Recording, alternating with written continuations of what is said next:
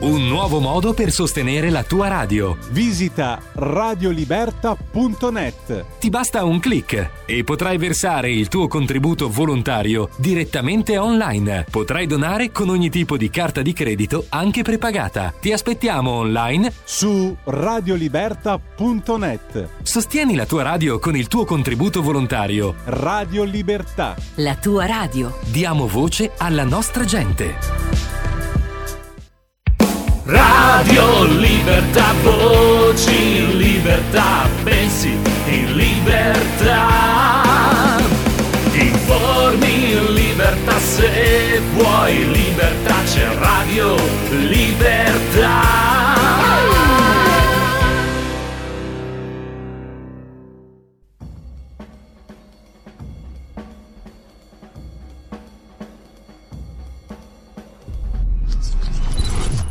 Radio Libertà, diamo subito la linea a Giulio Cainarca. Buona giornata a Giulio Cesare Carnelli in regia, buona giornata a tutte le ascoltatrici, a tutti gli ascoltatori, a Ivan che ci ha sfornato al volo il jingle che avete ascoltato prima sulla nostra radio, mercoledì 26 gennaio 7.31 radiolibertà.net, eh, andate a farvi un giro là sopra, non c'è bisogno di ulteriori illustrazioni, ci sono uh, di, di, nuovo menu, il menu è sempre quello, però è stato rivisto, messo più semplice, più accessibile ancora c'è una parte del menu molto interessante, sostienici, scopritela se non l'avete ancora fatto perché è più che mai necessario che si vada avanti insieme anche in questa nuova avventura di Radio Libertà. Prima pagina dell'agenzia ANSA, stamattina abbiamo tante cose belle, interessanti, gustose da dire, la giornata dei Gabbadei. Gabbadeo sarai tu, dice l'uno, e quell'altro risponde, mi spiace ma sei proprio tu un Gabbadeo, è la giornata dei Gabbadei, e questa è anche la simpatica parola che potete aiutarci a scoprire nelle sue sfaccettature, quelle della meravigliosa lingua italiana peraltro, scrivendo al 346 6427 756 come al solito. Dicevo, Gabbadeo tu, no, lo sarai tu, eh, è questa la sintesi della giornata di ieri, centrosinistra che boccia i nomi del centrodestra per la corsa al Quirinale, che sta perdendo molto fascino, molto appeal, come vedremo, pochi ascolti anche in tv per le varie maratone che si sono inventati i giornalisti i principi sul Quirinale. Poco seguite queste maratone televisive, l'accordo tra le forze politiche non c'è, Gabbadeo sarai tu, neanche al secondo giorno di votazioni. Il centrodestra ha ufficializzato, come sapete, la candidatura di Pera Moratti Nordio, bocciati dal centro-sinistra quasi subito. Letta ha detto in un primo momento candidature autorevoli, dopodiché no, no, no, Gabbadeo sarai tu, no, sei tu. Dopo un vertice Letta, Conte Speranza hanno fatto sapere che pur essendo un passo avanti utile al dialogo, su quei nomi non si può sviluppare una larga condivisione. Il film della giornata del Quirinale ieri e poi la rosa del centrodestra che abbiamo già visto e poi altro tema, le regioni che chiedono al governo di dire basta col caos Covid. Ora bisogna normalizzare, stop alle regioni a colori, stop ai tamponi soltanto ai sintomatici, anzi tamponi soltanto ai sintomatici e stop ai tamponi per tutti, compresi gli asintomatici. Siamo in una nuova fase della pandemia, dicono le regioni e il governo, stop anche alla didattica a distanza per i vaccinati, mini isolamento per gli altri studenti. Insomma, le regioni non ne possono più, a quanto pare mentre i casi di Covid sono 186.000 rotti, 468 le vittime, tasso di positività in calo al 13%, la GAF di Biden che ha dato dello stupido figlio di puttana a un giornalista dopo una domanda, bisogna imparare, Bisogna imparare da Biden a essere sinceri, schietti, onesti, altro che girarci intorno, altro che darsi del gabbadeo a vicenda ipocritamente. Comunque Nancy Pelosi si ricandida alle elezioni di midterm negli Stati Uniti, la 81enne speaker della Camera, potrebbe continuare a guidare il Partito Democratico dopo la promessa di dimettersi Muore a dieci anni per Covid, qui siamo in Piemonte, non era ancora vaccinato, scrive l'agenzia ANSA, avrà molto spazio sui giornali questa notizia, molto meno la notizia invece di un dodicenne, può capitare di morire anche così giovani, un dodicenne padovano, atleta, aveva fatto una corsa domenica in quel di Treviso, si è sentito male, infarto, infarto a 12 anni, purtroppo questo ragazzino è morto in quel di Padova. Anzi a Treviso era ricoverato. Comunque il prezzo della benzina, siamo a un altro titolo di prima pagina dell'agenzia ANSA di stamani, corre ai massimi da settembre 2013, quasi 1,8 euro al litro e ancora Biden che parla di conseguenze enormi per la Russia se attacca l'Ucraina, ma c'è anche Giorgio Gaber, avrebbe compiuto il nostro mito di riferimento per questa radio sicuramente, avrebbe compiuto 83 anni l'omaggio ieri di Google. Google in tutto il mondo ha reso omaggio, l'avrete visto senza dubbio, prendo la prima pagina, l'home page di Google, al grande cantautore milanese italiano. L'omaggio di Google a Giorgio Gaber, 83 anni fa, ieri nasceva. Giorgio Gaberschick, Super Berrettini, il tennista agli Australian Open, ora la battaglia con Nadal, poi c'è un'altra notiziola a proposito di Quirinale, che è stata la residenza non solo dei papi ma anche dei Savoia, dopo il 1871. Gli eredi di Umberto II citano lo Stato italiano, rivogliono indietro i gioielli. Ce n'è una quantità custoditi in Banca d'Italia dei Savoia, i gioielli naturalmente. Fallito il tentativo di mediazione. Poi c'è un'orribile vicenda da Campiglia Marittima, Livorno, insulti, calci e pugni a un dodicenne da due ragazze di 15 anni, aggredito perché ebreo. Brucia nei forni.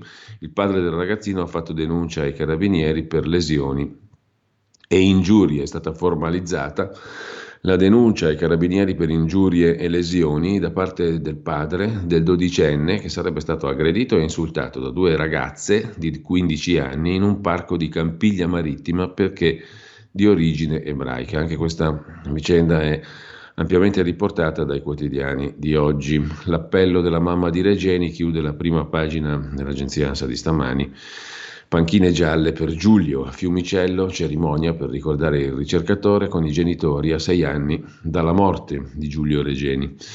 In primo piano sull'agenzia AGI andiamo subito a farci un giro, il Quirinale, i fari si spostano su Casellati, si parla di Mattarella bis, Casellati, o mh, in subordine anche mh, di altre ipotesi che poi vedremo. Letta chiede un conclave sul Quirinale, comunque tornano in auge la candidatura della Presidente del Senato Elisabetta Alberti Casellati e un Mattarella bis. Ad ogni modo, Letta chiede un conclave sul Quirinale.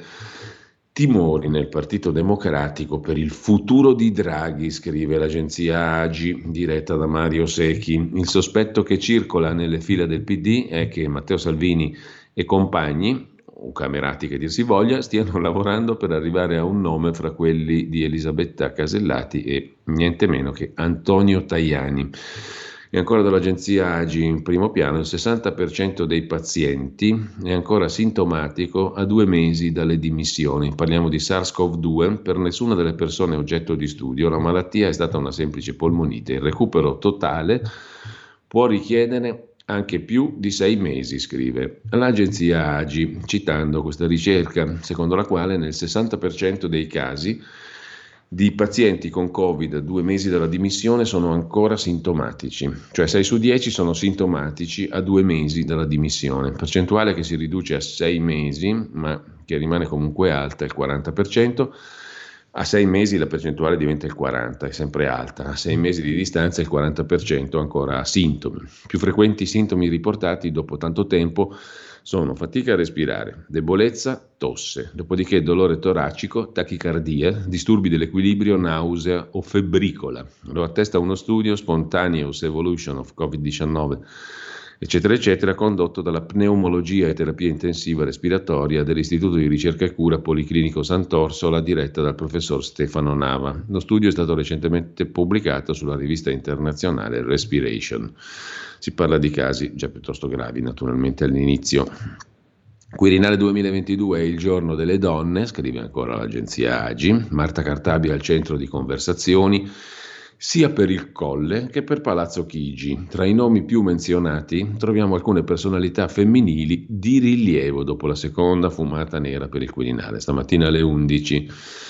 Stamattina alle 11 abbiamo la nuova riunione dei grandi elettori per eleggere il Presidente del, della Repubblica. Lasciamo anche l'agenzia Agi uno sguardo veloce su ADN Cronos prima di passare ai quotidiani di oggi.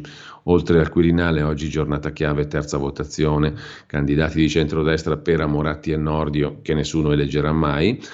Sempre sul Quirinale le parole di Letta, scrive l'agenzia DN Cronos, chiudiamoci in una stanza e via la chiave fino alla soluzione, dice Enrico Letta. Spunta una quarta dose con l'opinione del professor Bassetti, Genova, vedremo dati ma no rischio danni immunitari, che non si capisce bene cosa voglia dire, ma comunque si è capito lo stesso. Long Covid e sintomi, gli anticorpi spiegano il rischio. Un altro studio, questa volta viene da Zurigo, lo studio citato da ADN Kronos. Di che cosa si tratta? Eh, si tratta di una firma degli anticorpi, per così dire, che può aiutare a individuare i pazienti che rischiano di sviluppare il long Covid, cioè gli effetti della malattia a lungo termine, con sintomi debilitanti che possono durare anche per molti mesi. È il risultato ottenuto dai ricercatori dell'ospedale universitario di Zurigo, in Svizzera, che hanno analizzato campioni di sangue provenienti da pazienti Covid. Lo studio ha evidenziato che i livelli bassi di alcuni anticorpi sono più comuni in pazienti che hanno sviluppato la sindrome del long Covid rispetto a soggetti che sono guariti in maniera più rapida e con meno complicazioni. Così sintetizza nell'agenzia di N. Cronos in primo piano. La lasciamo per andare adesso a vedere le prime pagine dei quotidiani. A giro rapido, il Corriere della Sera apre con Salvini che fa tre nomi, ma è tutto fermo. Nella corsa per il colle, Matteo Salvini ha proposto Letizia Moratti, a nome degli alleati naturalmente di centrodestra, cioè Fratelli d'Italia, Forza Italia, e mh, mm, varie altre aggregazioni di riferimento per il centrodestra, allora Salvini ha proposto, come sapete, Letizia Moratti, Marcello Pera, Carlo Nordio. Dagli altri schieramenti si fa sapere che si tratta di nomi alti, rispettabili, eccetera, eccetera, Gabbadeo tu, Gabbadeo io, ma in realtà si prende tempo. Enrico Letta sollecita a evitare i tatticismi e apre a un incontro lungo, il necessario, per trovare l'intesa. Intanto Giuseppe Conte insiste, Mario Draghi resti a Palazzo Chigi. Come previsto, ieri un'altra fumata nera, oggi si rivota. Cautela del Premier Mario Draghi, scrive ancora il Corriere della Sera con l'analisi di Antonio Polito, il paese conta di più, eccetera, eccetera. E poi in taglio alto c'è qualcosa che riguarda anche il nostro Presidente del Consiglio. Domani gratis col Corriere della Sera l'inserto salute e invecchiare bene le regole e le abitudini dei nonni in forma. I nonni che come sapete sono il cardine della Repubblica Italiana, modello Draghi. Sempre dal taglio alto del Corriere della Sera, Biden, Presidente degli Stati Uniti, che mm, l'ha fatta bella questa volta. Si pone come un modello per tutti gli statisti, perlomeno occidentali. Sentite qua eh, il cronista della Fox News, Peter Ducey, ha fatto una domanda. Si può discutere, scrive il Corriere della Sera con il suo inviato negli Stati Uniti, Giuseppe Sarcina, si può discutere se questa domanda, se questa domanda del giornalista Peter Ducey fosse una domanda o una provocazione si può discutere perché è di Fox News, cioè una rete di destra. Se fosse stato di una rete progressista non si discuteva nemmeno. Comunque, al di là di questo, signor Presidente, ha chiesto mh, mm, l'infame, l'infido, l'infido. Signor Presidente, ha chiesto il giornalista, lei pensa che l'inflazione possa essere uno svantaggio in vista delle elezioni di mid-term? Capirete che è una domanda, una, più che una domanda, è una provocazione intollerabile. In ogni caso, è difficile accettare la risposta di Joe Biden. Prima il sarcasmo, ha risposto il presidente. No, è un vantaggio, meglio avere più inflazione. E poi Biden ha commentato, ma che stupido figlio di puttana con riferimento naturalmente al giornalista e alla sua domanda. Lo trascriviamo per intero, scrive Pudico, il Corriere della Sera, perché così compare nel resoconto ufficiale della Casa Bianca e queste parole hanno suscitato un'aspra polemica negli Stati Uniti. Non è la prima volta che il presidente perde la calma con i giornalisti, insomma il povero Joe, più che sleepy, più che scorreggione, come lo hanno dipinto i reali noblesse oblige inglesi, sembra anche essere un pochino partito di testa. Lunedì pomeriggio l'atmosfera sembrava rilassata, il pool ristretto dei reporter stava seguendo l'introduzione di Biden. Alla fine gli inviati delle tv hanno iniziato a gridare, un modo per mostrare agli spettatori quanto siano tenaci e aggressivi, ma spesso non si capisce niente. Quasi sempre il presidente non risponde.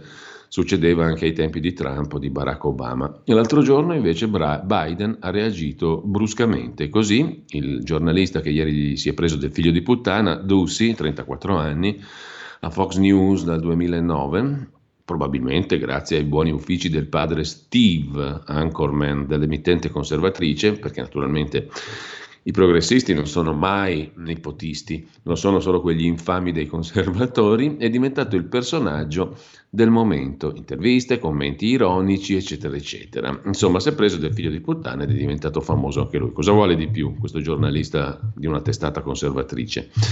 Tornando alla prima pagina, poi, c'è da segnalare un altro fatto di cronaca, l'abbiamo citato prima dall'agenzia ANSA, aggredito a 12 anni perché è ebreo da due ragazzine. Il Corriere mette la notizia in prima pagina, pagina 18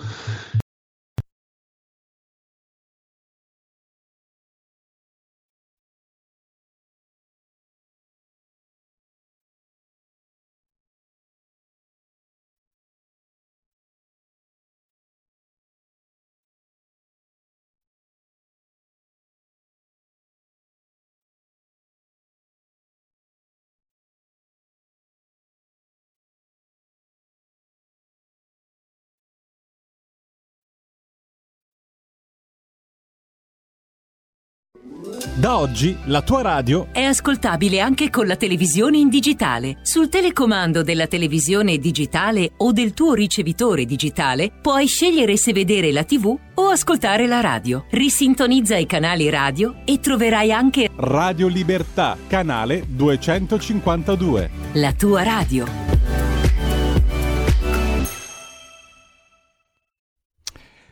E torniamo a collegarci con Giulio Cainarca. Era caduta la linea, Giulio. Allora, dovremmo essere di nuovo in pista. Mm, stavamo dando conto della cronaca del Corriere della Sera da quel di Livorno sporco ebreo di merda, devi morire anche tu. Per loro era l'ebreo, anche se lo conoscevano appena. Se lo sono trovato davanti mentre parlava con alcuni amici di scuola e due ragazzine, bulle antisemite, come sono state ribattezzate, scrive il Corriere della Sera, hanno sfogato tutto il loro odio. L'hanno insultato con epiteti razzisti che inneggiavano ai forni crematori e alla Shoah. E poi, dopo avergli gridato di stare zitto, perché era solo uno sporco ebreo, hanno iniziato a prenderlo a sputi e l'hanno aggredito con pugni e calci. Nessuno ha difeso questo ragazzino, Marco, nome di fantasia, dal pestaggio. Sotto shock è tornato a casa e ha raccontato tutto al padre. È stato il genitore a informare il sindaco di Campiglia Marittima, provincia di Livorno, dove si è consumata l'aggressione, e poi a presentare denuncia ai carabinieri. Le due quindicenni responsabili dell'aggressione sono studentesse in una scuola superiore di Piombino, identificate, di loro si sta occupando la Procura dei minori del Tribunale di Firenze. È accaduto domenica alla vigilia della settimana dedicata alla memoria della Shoah, scrive il Corriere della Sera. E sempre dal Corriere della Sera in prima pagina la foto con studenti universitari o neolaureati impiegati a scuola laddove mancano i professori, sono i baby supplenti in cattedra a insegnare da alunni a docenti dopo pochi mesi dal diploma. Sono i baby professori, studenti universitari, neolaureati, chiamati come supplenti negli istituti tecnici o nelle scuole primarie in tutta Italia. In cattedra pieni di emozione, raccontano.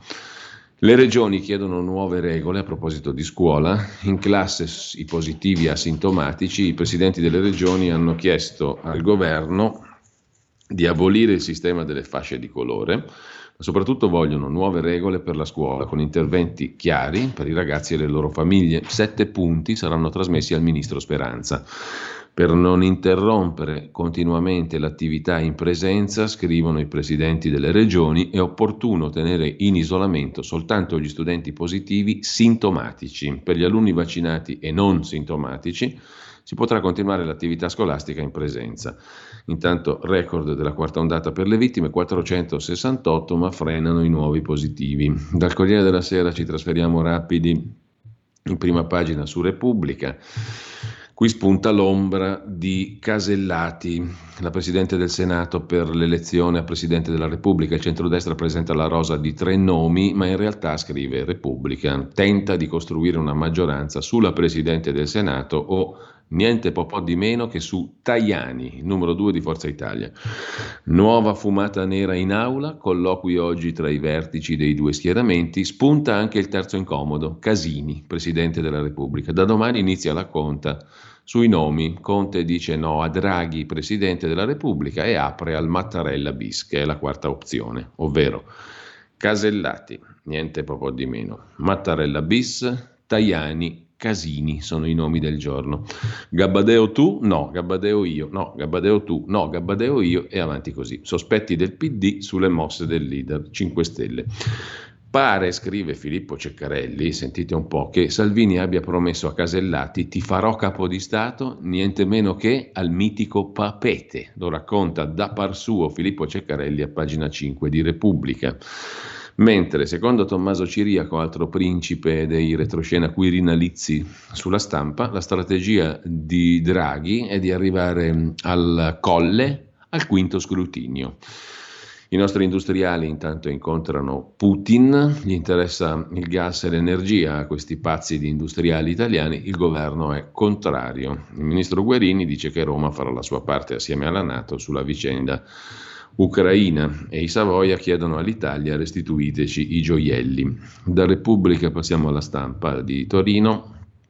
Anche in questo caso l'apertura è sul Quirinale, la destra tenta la spallata con una rosa di nomi già bruciatissimi, Pera, Moratti e Nordio, sono già usciti dal novero dei possibili presidenti, carta di riserva Casellati, forse Tajani, ma Mattarella bis, forse Casini, Gabbadeo tu, Gabbadeo io e avanti così. Oggi terzo scrutinio, Salvini va a caccia dei voti dei 5 Stelle, chiama Draghi. Resiste l'ipotesi Casini. Ci serve il metodo Pannella che portò a quel capolavoro di Oscar Luigi Scalfaro. Siamo a posto. Mentre il commissario Hahn inteso come commissario al bilancio della Commissione europea che si occupa dei fondi PNRR in Italia, Next Generation EU in Europa, i fondi europei mitici, miracolosi che solo noi abbiamo chiesto dieci volte più della Romania, chissà perché, e ci siamo indebitati. Comunque l'Unione Europea chiede continuità all'Italia e spera che la situazione continui così com'è. Non si sa se questa è ironia, sarcasmo o mh, auspicio, chi lo sa, comunque così ha detto il commissario al bilancio che si occupa del Next Generation e che teme ripercussioni sul governo, cioè Draghi bene o male stia lì. Alla presidenza del Consiglio, sempre dalla prima pagina della stampa, poi aspettava il vaccino, il virus si porta via il piccolo Lorenzo, purtroppo si muore anche a 10 anni o a 12 come insegna l'infarto del ragazzino padovano di cui parlavamo prima, era pure un atleta, anche correva il miserabile show della politica commentato con indicibile disgusto dalla filosofa Donatella Di Cesare in prima pagina sulla stampa. E poi a chiudere, ah, c'è una previsione ottima di Eugenia Tognotti, il Covid-19 uscirà di scena e il buongiorno di Mattia Feltri, un fiume di lacrime, che riguarda il nonno mm, delle istituzioni, il Presidente del Consiglio Draghi. Prova un sentimento di profonda commozione scrive Feltri Junior, nell'assistere alla strenua, disinteressata difesa della premiership di Mario Draghi da parte del Movimento 5 Stelle, per una volta compatto come una falange. Sottolineo difesa disinteressata della premiership di Draghi perché non vorrei mai che voi credeste a una subdola manovra per impedire al Presidente del Consiglio di salire al Quirinale. Per carità, ma cosa andate a pensare? I grillini, scrive Feltri Junior, trasudando malcelato disprezzo per i medesimi grillini, sono sinceramente persuasi che le condizioni del Paese, in riferimento particolare al recovery fund e alla pandemia, abbisognino, abbisognino casomai, le condizioni del Paese abbisognino, non abbisogni, ma Transeat, Feltri Junior va scusato sempre, abbisogni, le condizioni abbisogni della guida sicura e autorevole dell'attuale Presidente del Consiglio. La mia commozione, scrive ancora lo sgrammaticato figlio di Vittorio Feltri, la mia commozione è tracimata in un fiume di lacrime quando ieri ho visto Danilo Toninelli barcollare alla sola ipotesi. Draghi, ha detto Toninelli, deve rimanere a Palazzo Chigi. Gli italiani vogliono che il governo continui a dargli una mano, a dargli a chi? A lui, no, agli italiani. Altra sgrammaticatura, ma transeat, questa è di Toninelli. Ma non lo dico contro Draghi, ha aggiunto Toninelli, lo dico per il bene di tutti. Che piglio, osserva Feltri. Che senso di responsabilità, punto esclamativo. Lo so cosa mi state per obiettare. Ma ti ricordi cosa diceva un anno fa il medesimo Toninelli in sintonia con l'intero movimento quando Draghi stava per prendere il posto di Giuseppe Conte? Eh no, non lo ricordo. E allora andiamo a vedere. Toninelli diceva così. Il no a Draghi è nel nostro DNA. Non ci siamo mai piegati alle porcherie. Non ci vengano a chiedere di dargli la fiducia. È meglio restare all'opposizione o piuttosto andare a votare per bloccare ogni altra porcheria. Vabbè, conclude Mattia Feltri, però anche voi, come siete pignoli, e poi la conoscete questa arcigna predisposizione dei grillini a cambiare idea. L'importante è che al fondo del loro cuore sia rimasta l'originaria purezza. Così conclude il suo buongiorno Mattia Feltri in prima pagina sulla stampa. Dalla stampa ci trasferiamo come un solo uomo alla verità, il quotidiano diretto da Maurizio Belpietro che apre con il pezzo del direttore sulla prova un documento che sbugiarda Pregliasco, il direttore del Galeazzi di Milano, e conferma l'apartheid in ospedale. La prova viene pubblicata in fotocopia in prima pagina su la verità di stamani, pizzicato da fuori dal coro a negare la trasmissione su Rete 4 di Giordano, a negare le cure a chi non fosse in possesso del Green Pass rafforzato, il direttore del Galeazzi si è giustificato in ogni trasmissione TV, ma ha mentito, come dimostrano la sua circolare nuovi testimoni. Chissà quante altre balle ci ha rifilato. Il ministro ha nulla da dire, chiede il direttore della Verità, Maurizio Belpietro. A pagina 2 si pubblica di nuovo per esteso la fotocopia in questione, Pregliasco ha mentito, Speranza, ministro e procura di Milano hanno nulla da dire? Il professore negava di aver escluso dalle cure i non vaccinati, è stato sbugiardato, ha calpestato la Costituzione sulla cura, eppure governo, magistrati e regione, anche la Lombardia, rimangono zitti, scrive Maurizio Belpietro. Cosa aspettiamo a fargliela pagare a Pregliasco? Di spalla poi, e in prima pagina peraltro con foto, c'è l'intervista riportata per esteso nel numero oggi in edicola di Panorama, il settimanale diretto sempre da Maurizio Belpietro, l'intervista a Maria Rita Gismondo del Sacco di Milano, la virologa, che tiene anche una rubrica fissa da due anni sul fatto quotidiano. Le misure del ministro Speranza sono ridicole, dice la professoressa Gismondo, almeno metà dei contagi è colpa sua, bella botta della virologa del Sacco al ministro Speranza. Le indicazioni del ministro Speranza su vaccini e inutile certificato, dice ancora Gismondo, sono fuorvianti. L'enfasi catastrofista ha fatto danni come la pandemia. Il fanatismo è un lasciapassare, il dubbio è bandito. Il professor Galli ha ricevuto gli ultimi monoclonali disponibili perché si è infettato pure lui, però il vero mistero è dove ha fatto le analisi. L'Italia è un esempio all'estero? Ma che? I migliori sono stati i tanto criticati paesi del nord, dice la professoressa Maria Rita Gismondo, che dirige il laboratorio di microbiologia e bioemergenze all'ospedale Sacco di Milano.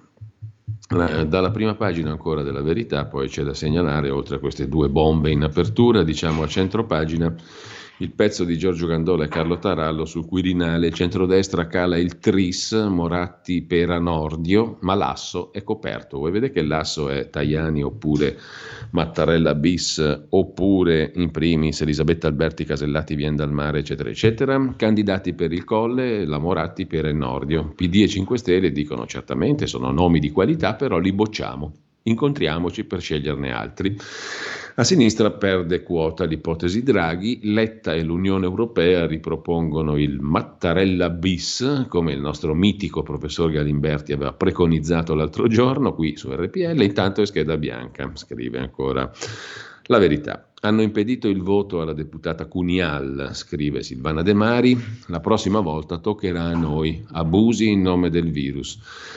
Intanto la Russia schiaccia Frattini, si parla licet, se è lecito parlare di cose piccole, Putin, il grande elettore esterno, sta bruciando aspiranti al Quirinale, secondo Claudio Antonelli, le ASL chiedono gli anestesisti che mancano alla cooperativa degli scandali, la sanità lo sfascio, scrive in prima pagina Patrizia Floderreiter, mancano anestesisti e le ASL chiamano la cooperativa degli scandali. Per sopperire alle carenze di personale le aziende sanitarie si rivolgono alla cooperativa La Fenice accusata di irregolarità in mezza Italia. Siamo messi molto male, ne deduce la verità. Sempre dalla verità, in prima pagina, Danimarca e Olanda aprono tutto, New York toglie le mascherine, il mondo volta pagina, mascherine bocciate anche a New York, la Corte Suprema dello Stato blocca l'obbligo in scuole e luoghi pubblici voluto dai democratici. Intanto l'Olanda riapre tutto e la Danimarca declassa il Covid non è più emergenza. Infine, a chiudere la prima pagina della verità, Giacomo Amadori e Fabio Mendolara si occupano di Flavio Carboni, che ha lasciato i suoi segreti in un libro, la rivelazione dell'uomo che è stato accanto al faccendiere fino alla fine. A pagina 1 e a pagina 13, 15, anzi 14, chiedo scusa, della verità di oggi c'è il lungo articolo che traccia il profilo dell'appena defunto Flavio Carboni. È scomodo anche dopo morto, è pronto un libro con i suoi segreti Poco prima della fine festeggiava i successi sul grafene, una delle battaglie imprenditoriali, tra virgolette, del defunto Carboni. C'è un dossier scottante in cerca di un editore. Aveva effettuato molti studi sul grafene con uno scienziato russo, Viktor Petrik. Il suo legale dice ai funerali dovrebbe esserci anche Silvio Berlusconi, il futuro ex capo dello Stato, futuro mai capo dello Stato, ma comunque su molti organi di stampa Berlusconi le cui condizioni di salute non sono per niente rassicuranti, scrive oggi qualche giornale. Su molti organi di stampa Carboni eh, parlando di Carboni è stato riportato che la morte sia avvenuta a Roma, invece il controverso personaggio si è spento in Sardegna, sua terra natale, nato a Torralba, Sassari. Mentre chiudiamo con il pezzo di Francesco Borgonovo dalla prima pagina della Verità su un ebreo illustre, nel giorno della memoria ricordiamo Israel, Giorgio Israel, intellettuale ebreo che sfidò la tecnoscienza, sfidò e denunciò la violenza del pensiero progressista che ha trasformato la scienza in un culto, squalificando i dissenzienti come oscurantisti e come barbari. È stato anche un consulente del Ministero dell'Istruzione italiano. Giorgio Israel, il matematico che osò sfidare la religione della tecnoscienza. Torna d'attualità il pensiero di questo intellettuale ebreo morto nel 2015 denunciò la violenza del pensiero progressista che appunto ha trasformato la scienza in un dogma. Gli ex comunisti, diceva Israel, si sentono i soli a essere capaci, onesti, intelligenti. Chi non aderisce ai dogmi di sinistra è subito collocato tra i reazionari. Con questo lasciamo la prima pagina della verità, la nostra Pravda, e dopo la Pravda tocca l'Izvestia, naturalmente, cioè il fatto quotidiano di Marco Travaglio il giornale del Soviet di Pietroburgo, che mette in apertura naturalmente il Quirinale, secondo giorno, ancora schede bianche, ma parte il dialogo, i partiti fanno da soli e il nonno va in panchina a leggere il giornale, punto di domanda, a leggere il fatto, ve lo vedete? C'è una bella vignetta peraltro di Mannelli su Draghi in prima pagina sul Fatto Quotidiano, un Draghi ritratto di profilo molto anzianizzato, passatemi il termine, Colle, sempre colle, fortissimamente colle, pensa Draghi, e la didascalia della vignetta è colle buone o colle cattive. Sempre colle è Quirinale. Conte e Salvini chiedono che Draghi resti dov'è, scrive eh, Lizvestia, la rosa delle destre fa questa terna, Moratti, Nordio e Pera, Casellati coperta. Intervista al costituzionalista Michele Ainis, se il Premier va al colle si rischia il cortocircuito senza contrappesi. E poi abbiamo la questione Covid, altri 468 morti e le regioni fischiettano, scrive il fatto. Sopra la testata la frase del giorno sulla truffa dei diamanti, complici le banche, Banca Italia. Il maxi processo sta per essere polverizzato in varie procure, aumenta il rischio delle prescrizioni, per i risparmiatori si profila un'altra beffa, scrive il Fatto Quotidiano. Le rivelazioni del personaggio di destra, Volo, che è stato recuperato in questi giorni dal Fatto perché ha parlato anche di, di cointeressenze, diciamo così, di complicità della destra negli attentati a Falcone e Borsellino, in particolare a Borsellino, le rivelazioni di questo volo ha parlato anche dell'ex presidente del Senato, il magistrato di Palermo Piero Grasso, evitai il sequestro del figlio di Grasso grazie a Mangano, cioè il mafioso che Berlusconi si era portato ad Arcore, il famoso stagliere di Arcore. Bella l'Italia, l'Italia è una roba bellissima, è il paese che amo, giusto appunto come disse colui. Finanza e salotti, le generali, i veleni della Consob, la lite appena iniziata. Bella l'Italia, l'Italia è il paese che amo. Come disse colui, giusto appunto, meglio ribadirlo. Specie protetta è invece il titolo dell'articolo di fondo, si diceva nel Novecento, di Marco Travaglio, il direttore dell'Izvestia. Da quando è nato ci si domanda a cosa serve il PD, oltre che a perdere le elezioni e a entrare nei governi quasi tutti. Non è male come attacco del pezzo del direttore della Pravda, anzi scusate, dell'Izvestia. Pravda lasciamola là per carità, l'intoccabile verità. Ieri, dopo anni di sforzi, è arrivata la risposta di Enrico Letta su cosa serve il PD. A cosa serve il PD? La risposta di Letta è di quelle che scaldano il cuore al popolo della sinistra. Il mio ruolo, ha detto Enrico Letta, è proteggere Mario Draghi. Vasto programma, commenta Travaglio, come disse De Gaulle a quel tale che urlava a morte tutti i coglioni.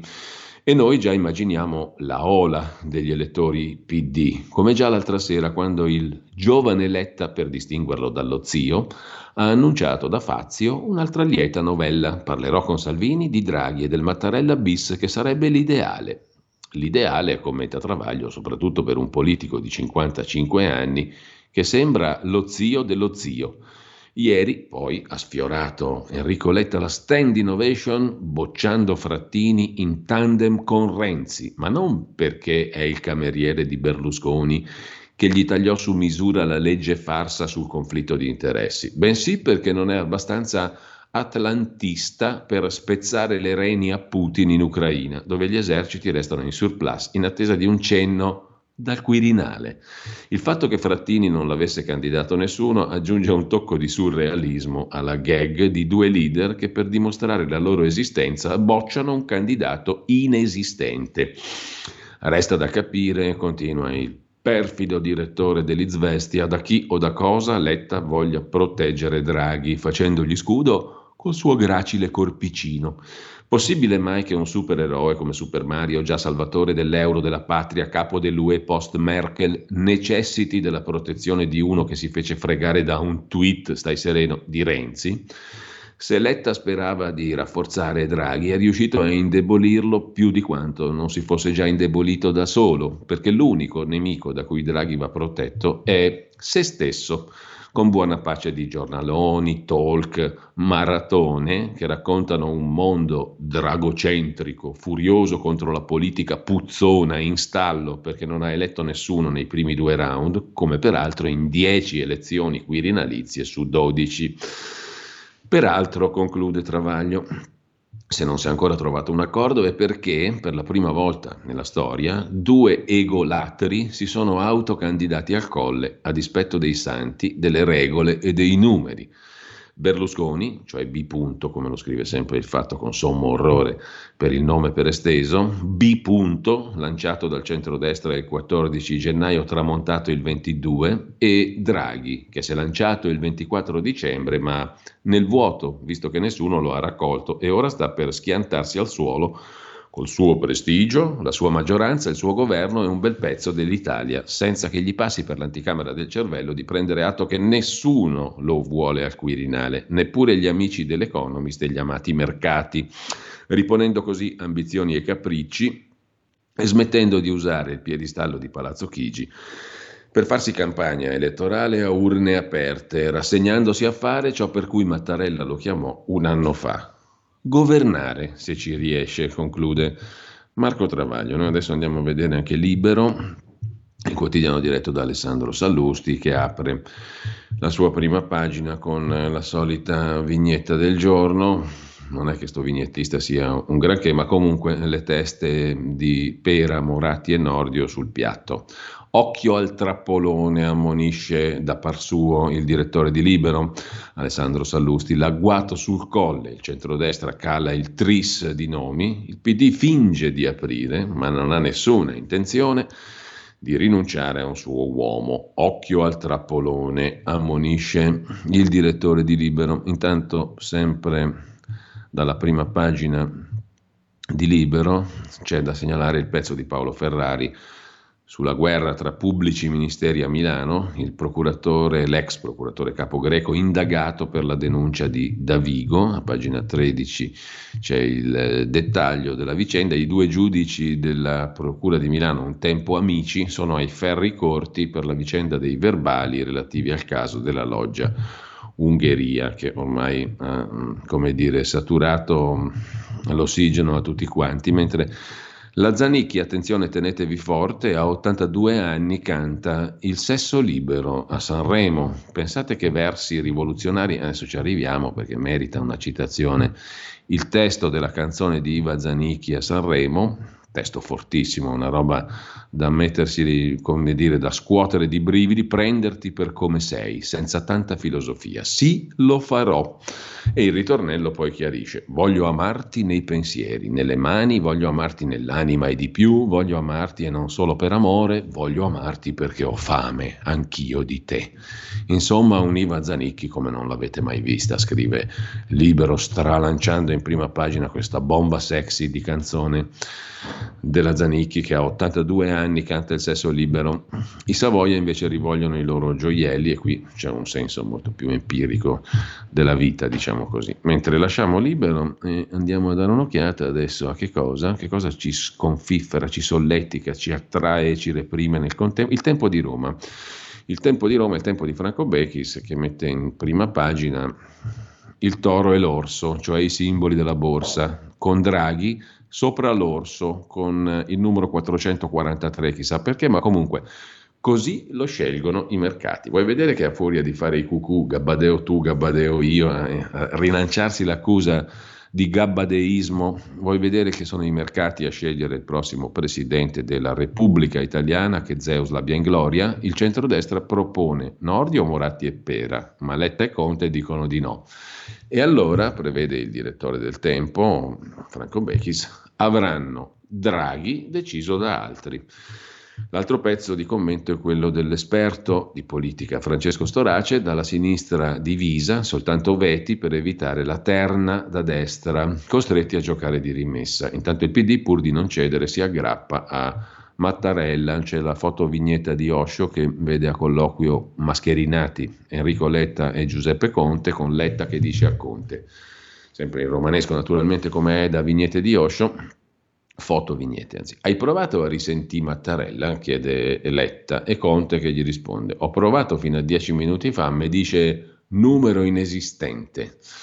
Grasse risate e poi passiamo alla benzina, qui c'è poco da ridere, alle stelle. Il pieno è un salasso, il caro petrolio fa aumentare il prezzo della benzina verde e delle merci trasportate. Ma vediamo come ce la racconta Franco Bechis. Il centrodestra ha fatto la prima mossa, una terna di candidati tutti rispettabilissimi, come l'ex presidente del Senato Pera, l'ex presidente della RAI, vicepresidente della Lombardia, sindaco di Milano Letizia Moratti, l'ex magistrato Carlo Nordio, per tanti anni in Procura Venezia. Diversissimi, papabili, con toni gentili, il desiderio di non fare muro contro muro la porta nei loro confronti però è stata subito chiusa dall'altro schieramento, PD e compagnia, che si è riunito subito dopo, cercando di superare i contrasti che c'erano fra il segretario del PD Letta e il leader dei 5 Stelle Conte.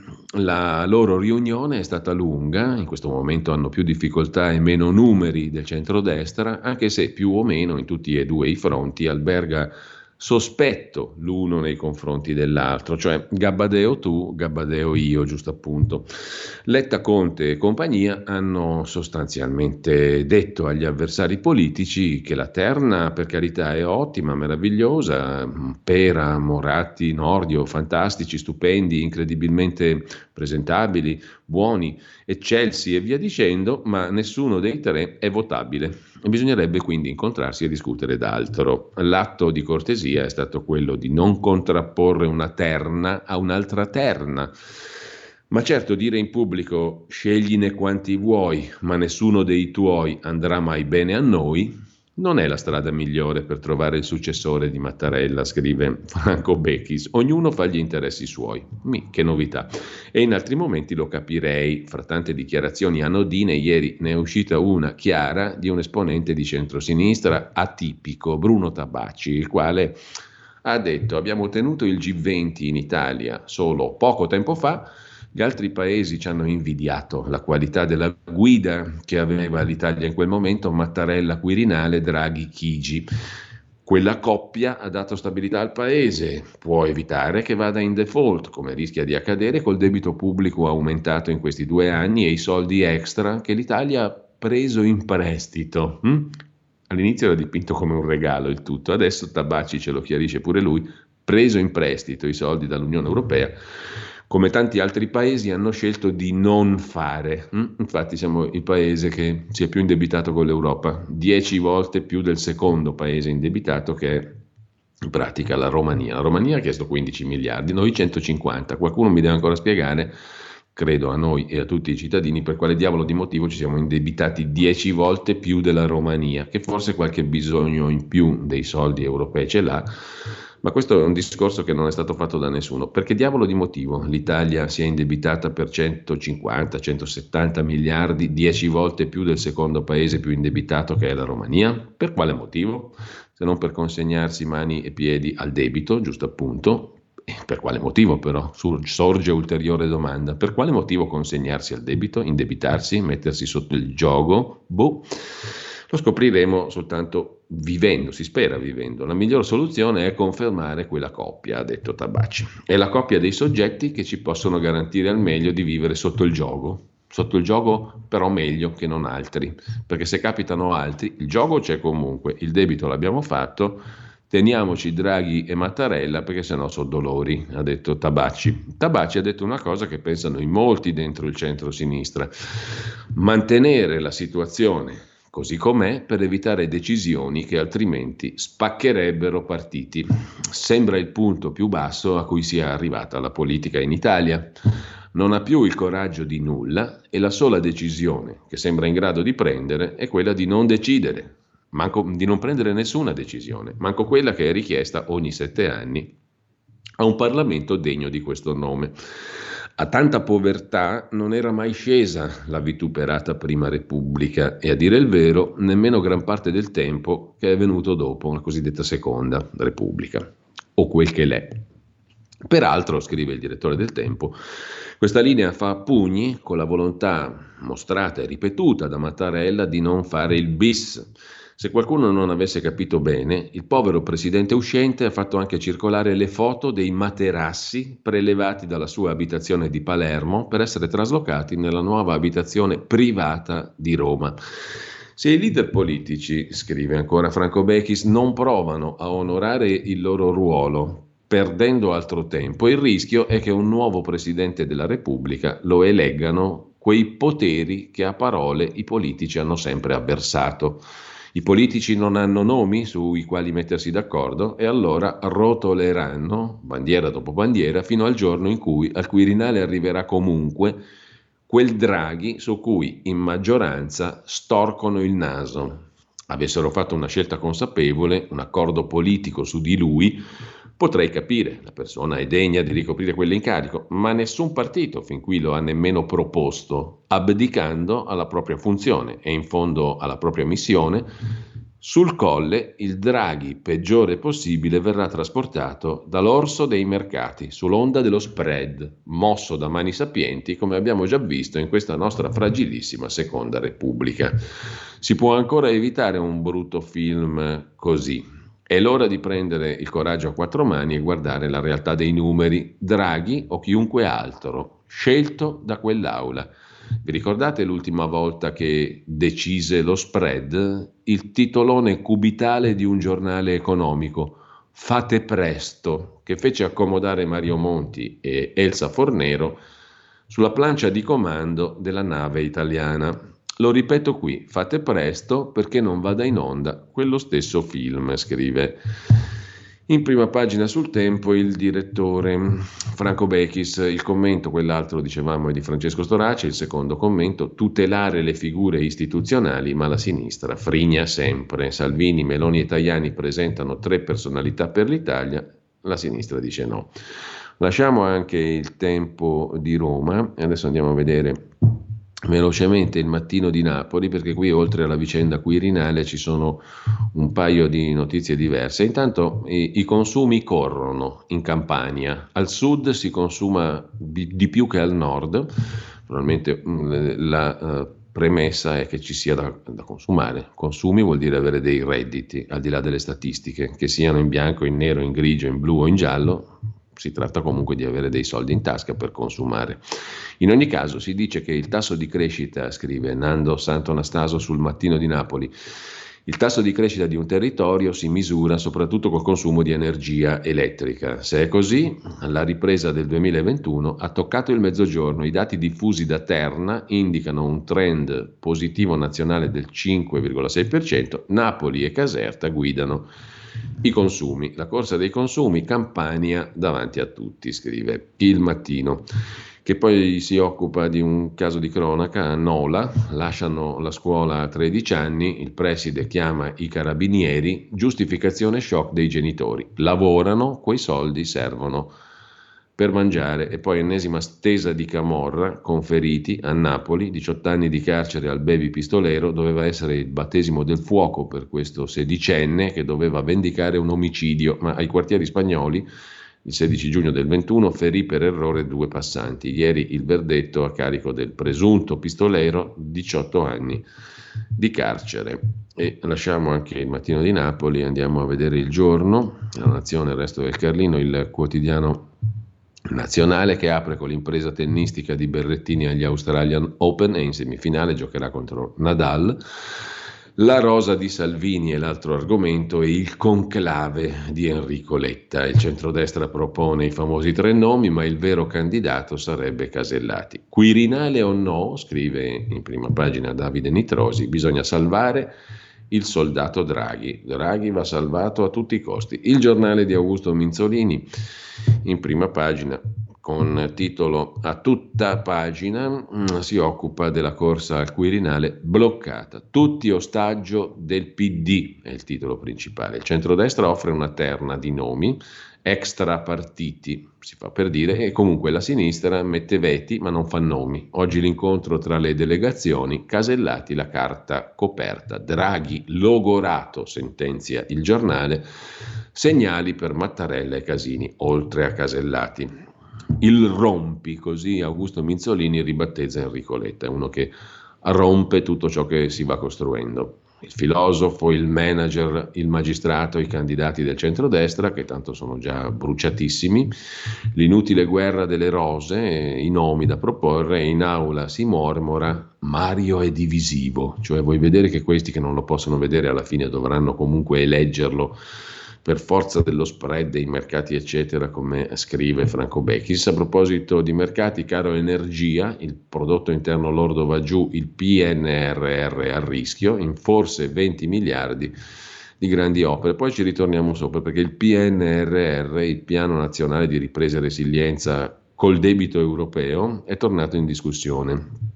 Cresceremo meno nel 2022, l'Italia si scopre più debole, il rinascimento post pandemia perde già forza, cioè non era ancora partito, già perde forza, gli obiettivi inseriti nel piano di ripresa tornano in discussione. È colpa delle tre streghe, scrive il giornale, che tengono sotto scacco l'economia mondiale. Le tre streghe sono inflazione, variante Omicron, e materie prime. E intanto il presidente Biden ha dato dello stupido figlio di puttana a un giornalista che gli ha fatto una domanda da lui recepita come provocatoria sull'inflazione e le elezioni di midterm, come abbiamo visto prima. Giornalista di Fox News, quindi deprecabile già in partenza, diciamo così. Sul Covid, regioni in pressing per regole meno rigide, con ciò lasciamo anche la prima pagina del giornale. In perfetta letizia ci rivolgiamo adesso alla prima pagina del foglio di Cerase Ferrara. In primissimo piano il draghicidio che ha i colori giallo-verdi, cioè vuoi vedere che Lega e 5 Stelle mi affossano il Draghi, Salvini tra fantasmi e chance, ha ancora una possibilità per una prova di maturità, il leader leghista. La prova di maturità consiste nel dire sì a Draghi. Paola Peduzzi è autrice dell'articolo principale sotto la testata dedicato alla Francia, i megafoni sovranisti della propaganda russa in Francia, da Zemmour appunto a Carlson, passando per altri paesi d'Europa. La propaganda russa è potentissima. In Francia Zemmour, il candidato della destra, oltre alla Le Pen, è uno molto putiniano, diciamo così. Per quanto concerne invece il Quirinale, Salvini percasellati, così la vede il foglio, la candidata pistola serve a trattare ancora, la Presidente del Senato, la collera di Draghi, che secondo il foglio avrebbe detto ho preso un paese senza un piano vaccinale, se lo ricordano questi qui, i partiti temono e desiderano l'ira di Draghi. C'è anche Giuseppe Conte che litiga con Di Maio, ammicca la Lega, Enrico Letta resta isolato nel PD e teme i franchi tiratori, mentre secondo Maurizio Crippa, che mi pare sia anche il vice direttore del Foglio, Mister Renzi, Matteo, ha un talento per il centro del transatlantico. Non è stavolta il kingmaker, cioè non decide lui ma legge meglio di altri le carte della politica e tocca ascoltarlo, una chiacchierata di Crippa più o meno con Matteo Renzi. A chiudere la prima pagina del foglio, poi l'Andreas Version di Andrea Marcenaro, che recupera un motto dell'inarrivabile Lao Tse. Lao Tse suggerì una volta per tutte, per guidare gli altri cammina alle loro spalle. Al diavolo Alessandro Magno, scrive Andrea Marcenaro. Al diavolo Leonida, il barone Rosso o l'ammiraglio Nelson. Camminare alle spalle degli altri, stabilì l'inarrivabile Lao Tse. Mai davanti, comunque alle spalle. E a questo punto è fatta. Giuliano Amato al Quirinale, Paolo Mieli a Palazzo Chigi, scrive Andrea Marcenaro sul foglio. Dal foglio passiamo a domani. Domani, scusate un attimo, eccolo qui, apre la sua prima pagina con un'Italia senza linea, c'è una cartina geografica ucraina, Transnistria, un posto Alta tra i più incredibilmente domina- orrendi al mondo, Moldova, Bielorussia, Russia, eccetera, eccetera. Oltre al voto sul Quirinale c'è la guerra in Europa. La politica se ne è accorta? domanda Mattia Ferraresi. Tutti quelli che dovrebbero gestire la crisi sono protagonisti della battaglia per il colle, da Draghi a Di Maio a Mattarella, mentre le imprese vedono il presidente russo Putin. Da segnalare sul mm, domani di questa mattina, il quotidiano di Carlo De Benedetti, anche una Casellati, ok, ma il silenzio del Vaticano che isola Papa Benedetto XVI e poi un articolo interessante della giurista Vitalba Azzollini sulla lunga e burrascosa vicenda giudiziaria circa le terapie domiciliari anti-Covid. Il TAR ha fermato la circolare del ministro Speranza, la famosa tachipirina e vigile attesa. Tutto fermo. Il Consiglio di Stato prenderà una decisione finale il 3 febbraio una controversa vicenda giudiziaria ha riguardato le linee guida per gestire i pazienti infetti da SARS-CoV-2 contenute nella antica circolare del 30 novembre 2020 del Ministro della Salute Speranza, aggiornata al 26 aprile 2021. Cioè, l'ultimo aggiornamento del come si combatte la Covid è stato del 26 aprile 2021. Così funziona. In Italia la circolare consiste in un ampio documento che è stato bocciato dal TAR. Ora il Consiglio di Stato prenderà una decisione finale il 3 febbraio, mentre c'è un altro pezzo della politologa Sara Gentile di un certo interesse sul domani di stamattina, alle, a pagina 11 si va in Francia da Pécresse a Zemmour, i candidati della destra, le parole con cui la destra francese si prepara alla sfida delle presidenziali. Pécresse, Le Pen e Zemmour si sfidano a colpi di linguaggio, sono i tre candidati della destra francese. Intanto l'Emilia-Romagna, e se ne occupa Giovanni Tiziano, è diventata terra di mafia, in particolare mafia calabrese, l'andrangheta, tra silenzi e negazionismo cronico. La denuncia della procuratrice di Bologna, Musti. L'Emilia-Romagna, terra di mafia. Molti diranno che si esagera, comprensibile se i nuovi interpreti della criminalità mafiosa sono imprenditori ben vestiti, con parlantina, che in pubblico usano rigorosamente l'italiano, il dialetto è per le riunioni intime della Cosca, e frequentano la borghesia delle cittadine tagliate dalla via Emilia. E ancora da segnalare il pezzo di Enrico De Aglio, scrittore, giornalista di lunghissimo corso, addetto anche a molteplici dei misteri italiani, che si è dedicato allo scandaglio, diciamo, dal suo punto di vista di molteplici dei misteri italiani, di molti dei misteri italiani, a partire da Piazza Fontana. Comunque Enrico De Aglio si occupa eh, di, del defunto, mh, mm, del neodefunto, diciamo così, eh, Flavio Carboni, uno dei personaggi della P1, P2, P3, P4 e via dicendo, amico di Cossiga e tante altre belle cose. L'eterno enigma di Flavio Carboni, il dito di gomma della Repubblica, lo definisce il domani. Era un omino, basso di statura, minuto, mani non certo da lavoratore, molto cerimonioso, vestito di grigio, pochette nel taschino, salutava col mezzo inchino, ascoltava con tranquillità tutte le nefandezze di cui è stato accusato nel corso dei decenni e spiegava che c'era stato un equivoco, che lui poteva spiegare, che non aveva nulla da temere, che era stato assolto, che era stato prescritto. Portava fin da giovane un parrucchino con un accenno di frangetta sulla fronte che gli dava quell'aspetto un po' da cameriere. Chissà se lo porterà nella tomba. Inizia così il pezzo di Enrico De Aglio sul domani ricordando Flavio Carboni. Ci fermiamo, brano musicale, tutto ciò che ne consegue, e poi ritorniamo alla rassegna stampa di oggi, piena di cose interessanti qui su Radio Libertà. La rassegna stampa più antica dell'etere italiano, ma anche la più giovane, visto che siamo rinati da pochi giorni. Rinnovamento nella continuità. Stai ascoltando Radio Libertà. La tua voce libera, senza filtri né censura. La tua radio.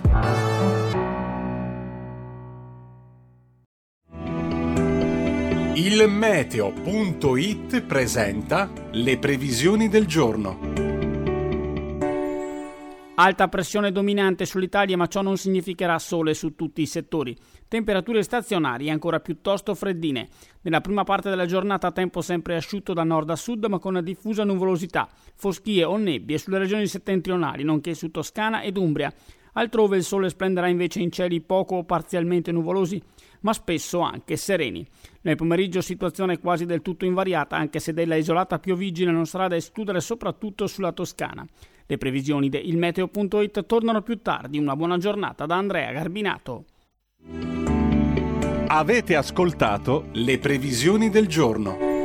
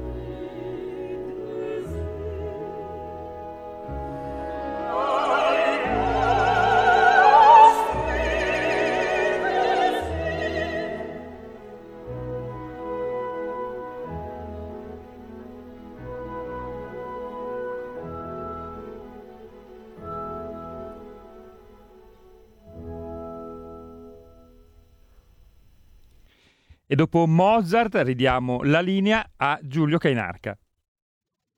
Eccoci qua dal Palazzo del Quirinale dove mh, mm, ci siamo spostati per la rassegna stampa più antica e più nuova della radio italiana di questi giorni. Siamo asserragliati qui in un uh, minuscolo sotterraneo del Palazzo del Quirinale per trasmettere da remoto tutte le cronache che naturalmente arricchiscono la nostra giornata.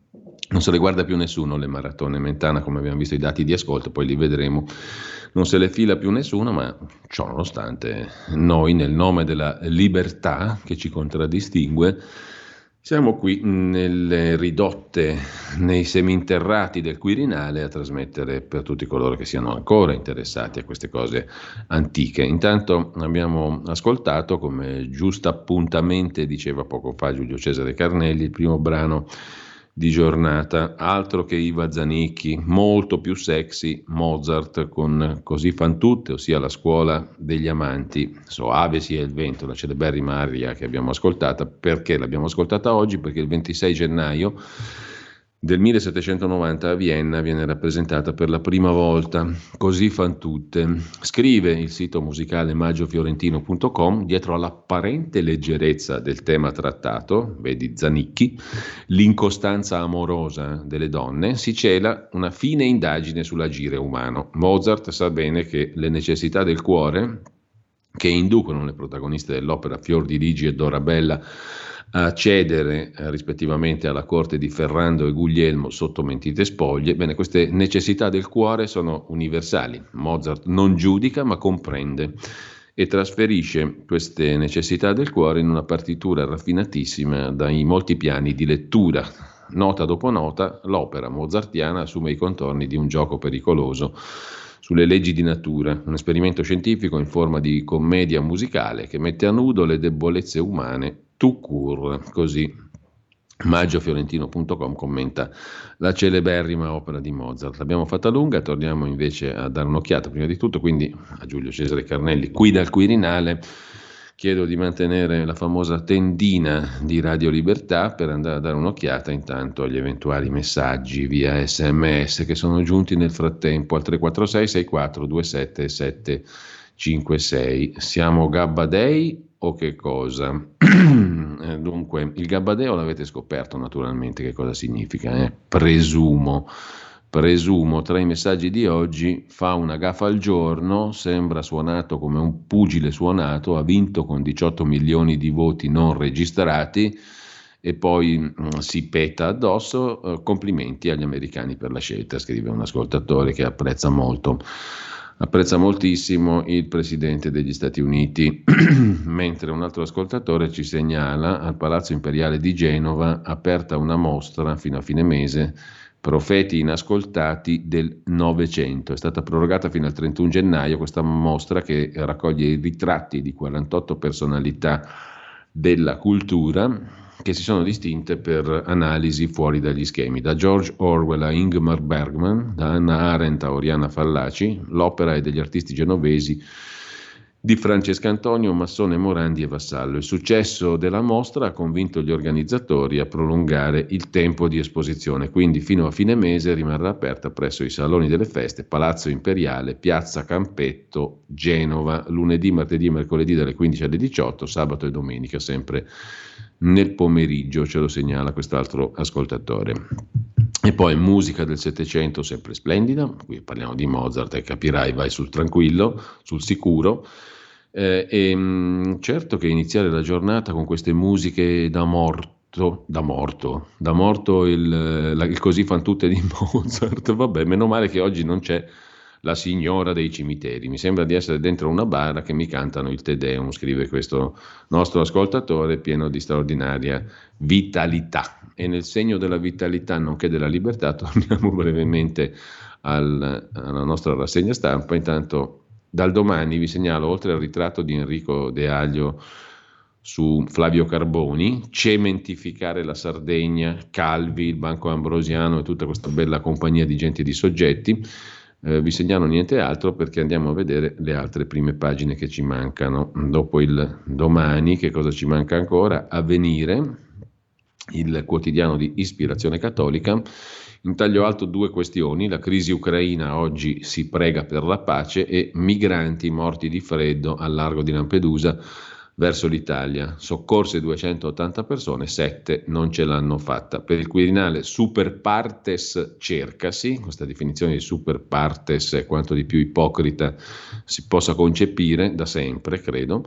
E poi Livorno, dodicenne picchiato e insultato perché ebreo, scrive il quotidiano di ispirazione cattolica. Ci rimane da vedere adesso molto rapidamente il riformista Quirinale scoppia la guerra delle rose di nomi, in Inghilterra durò 30 anni la guerra delle rose e poi Letta o Salvini per me pari sono, così il riformista inquadra Giuseppe Conte e eh, le sue opzioni per il Quirinale, secondo il quotidiano di Sansonetti. Il manifesto, il quotidiano comunista, apre la sua prima pagina con lo smacco al re, il titolo d'apertura, il re è naturalmente Draghi, la corsa al colle di Draghi, minata dalla sua maggioranza. La destra presenta una rosa di candidati di bandiera e tiene coperta la carta vera che sarebbe Casellati, presidente del Senato. Conte minaccia intese con Salvini e insieme a Franceschini e altri pezzi del PD spinge Enrico Letta ad accantonare Super Mario Draghi. I giallorossi chiedono un vertice di tutti per trovare un nome condiviso crescono le chance di Casini. Siamo combinati così, secondo il manifesto. Casini. Andiamo a vedere anche la prima pagina di Italia Oggi. 100 miliardi per le infrastrutture, lo ha segnalato il video forum organizzato da Italia Oggi col ministro Giovannini che puntualizza negli appalti diventano fondamentali i professionisti, quasi 100 miliardi dedicati alle infrastrutture tra legge di bilancio e PNRR, più altri 50 miliardi reperiti dal Fondo Sviluppo e Coesione. Sono cifre pazzesche, incredibili, 150 miliardi per le infrastrutture che richiederanno il supporto dei professionisti per la consulenza alla pubblica amministrazione e alle imprese. Sono le dichiarazioni del ministro delle infrastrutture Giovannini. Ci si perde in tutte queste elencazioni di decine e decine di miliardi di euro che sembrano lì a disposizione. Chissà chi li vede, mentre Marino Longoni, pagina 2, pagina dei commenti, si occupa delle grandi dissipazioni che abbiamo avuto con i governi di Giuseppe Conte, riforme infiocchettate con giustificazioni ideologiche, quelle di Giuseppe Conte, per nascondere lo spreco di denaro pubblico e la ricerca di consenso. Dal bonus 110% al premio carte di credito al reddito di cittadinanza. Un disastro, Conte, secondo Marino Longoni, spreco di spesa pubblica per il consenso. Per il professor Luigi Curini, invece, sempre dalla pagina dei commenti di Italia Oggi, la mascherina è un aspetto della lotta tribale indotta da Covid, c'è chi non la mette, chi la mette anche quando non serve. Il punto di Franco Adriano, pagina 4 di Italia Oggi, sul colle una rosa già appassita, Moratti per Anordio per il centrodestra, e in tema di Quirinale il commento di Domenico Caccopardo, pagina 5. Un'elezione senza alcuna visione, la politica italiana è vittima e artefice del proprio provincialismo e autolesionismo. Nel centrodestra non è stata metabolizzata la bocciatura di Silvio Berlusconi. Commenta anche Marco Antonellis, Draghi sente tutti i partiti per un rimpasto di governo, fuori i tecnici, dentro i politici, una poltrona anche per Matteo Renzi. Nel frattempo il centrodestra ha fatto la mossa giusta, secondo Giuliano Urbani, uno dei fondatori di Forza Italia. Peccato che il centrosinistra abbia respinto la terna di candidati del centrodestra. Tino Oldani nella sua rubrica Torre di controllo si occupa ancora di geopolitica e geoeconomia, nonostante le pressioni degli Stati Uniti, Germania e Italia preferiscono il dialogo con Putin piuttosto che nuove sanzioni contro la Russia autolesioniste per l'Italia e per la Germania. Con questo lasciamo anche Italia oggi e andiamo a dare un'occhiata al Sole 24 ore, il quotidiano di Confindustria, apertura sul PNRR, già possibile una revisione per il ministro Giovannini, l'aggiustamento è giustificato dai prezzi delle materie prime, il PNRR dell'Italia, cioè il meraviglioso sviluppo che avremo grazie al debito fatto con l'Europa, incrociamo tutte le dita disponibili, comunque il PNRR dell'Italia potrebbe cambiare nella seconda metà dell'anno a causa del forte rincaro delle materie prime che potrebbe mettere in difficoltà gli enti appaltatori nel rispetto del cronoprogramma sugli obiettivi previsti dal governo. Il governo mette già le mani avanti, insomma, mettiamola così. In piazza affari utili oltre i 50 miliardi, nel 2022 previsto più 14%. È la finanza che non va male. Veniamo adesso a segnalare alcuni degli articoli principali di oggi, dopo aver peraltro fatto una velocissima carrellata sulle pagine interne quirinalizie del Corriere della Sera, Repubblica e Stampa, giusto per non farci mancare niente. Allora la mette così il Corriere della Sera, tre nomi del centrodestra ma l'intesa non c'è. Adesso, scrive Francesco Verderami retroscena, ogni scrutinio sarà un congresso, i leader alla prova dei franchi tiratori, la paura che i giochi sui candidati aprano la strada al voto anticipato. Il Parlamento è quasi giunto al bivio tra Draghi e Casini. Pensate che paese fortunato che è l'Italia e che classe politica lungimirante in Parlamento abbiamo. Draghi o Casini? Difficile immaginare un'intesa stretta solo da una parte delle forze politiche. Letta, il conclave, i dubbi sul Movimento 5 Stelle, chiudi, chiuditi in una stanza, chiudiamoci in una stanza a pane e acqua, noi qui nostra, nel nostro seminterrato qui dal Quirinale stiamo da Dio a dire la verità, sopra di noi c'è tutto un movimento tra Quirinale Camera dei Deputati, Palazzi del Potere, noi siamo scesi a Roma per fare la rassegna stampa proprio eh, in totale anonimato, stiamo benissimo qui nelle segrete del Quirinale. Grazie a un amico giornalista che fa il Quirinalista abbiamo potuto ricavare questo spazietto qua sottoterra per trasmettere la nostra rassegna stampa e ce la caviamo da Dio, ci facciamo calare il cibo dalla finestrella con le grate e siamo qua sotto, che stiamo da papi, giusto appunto parlando di Quirinale.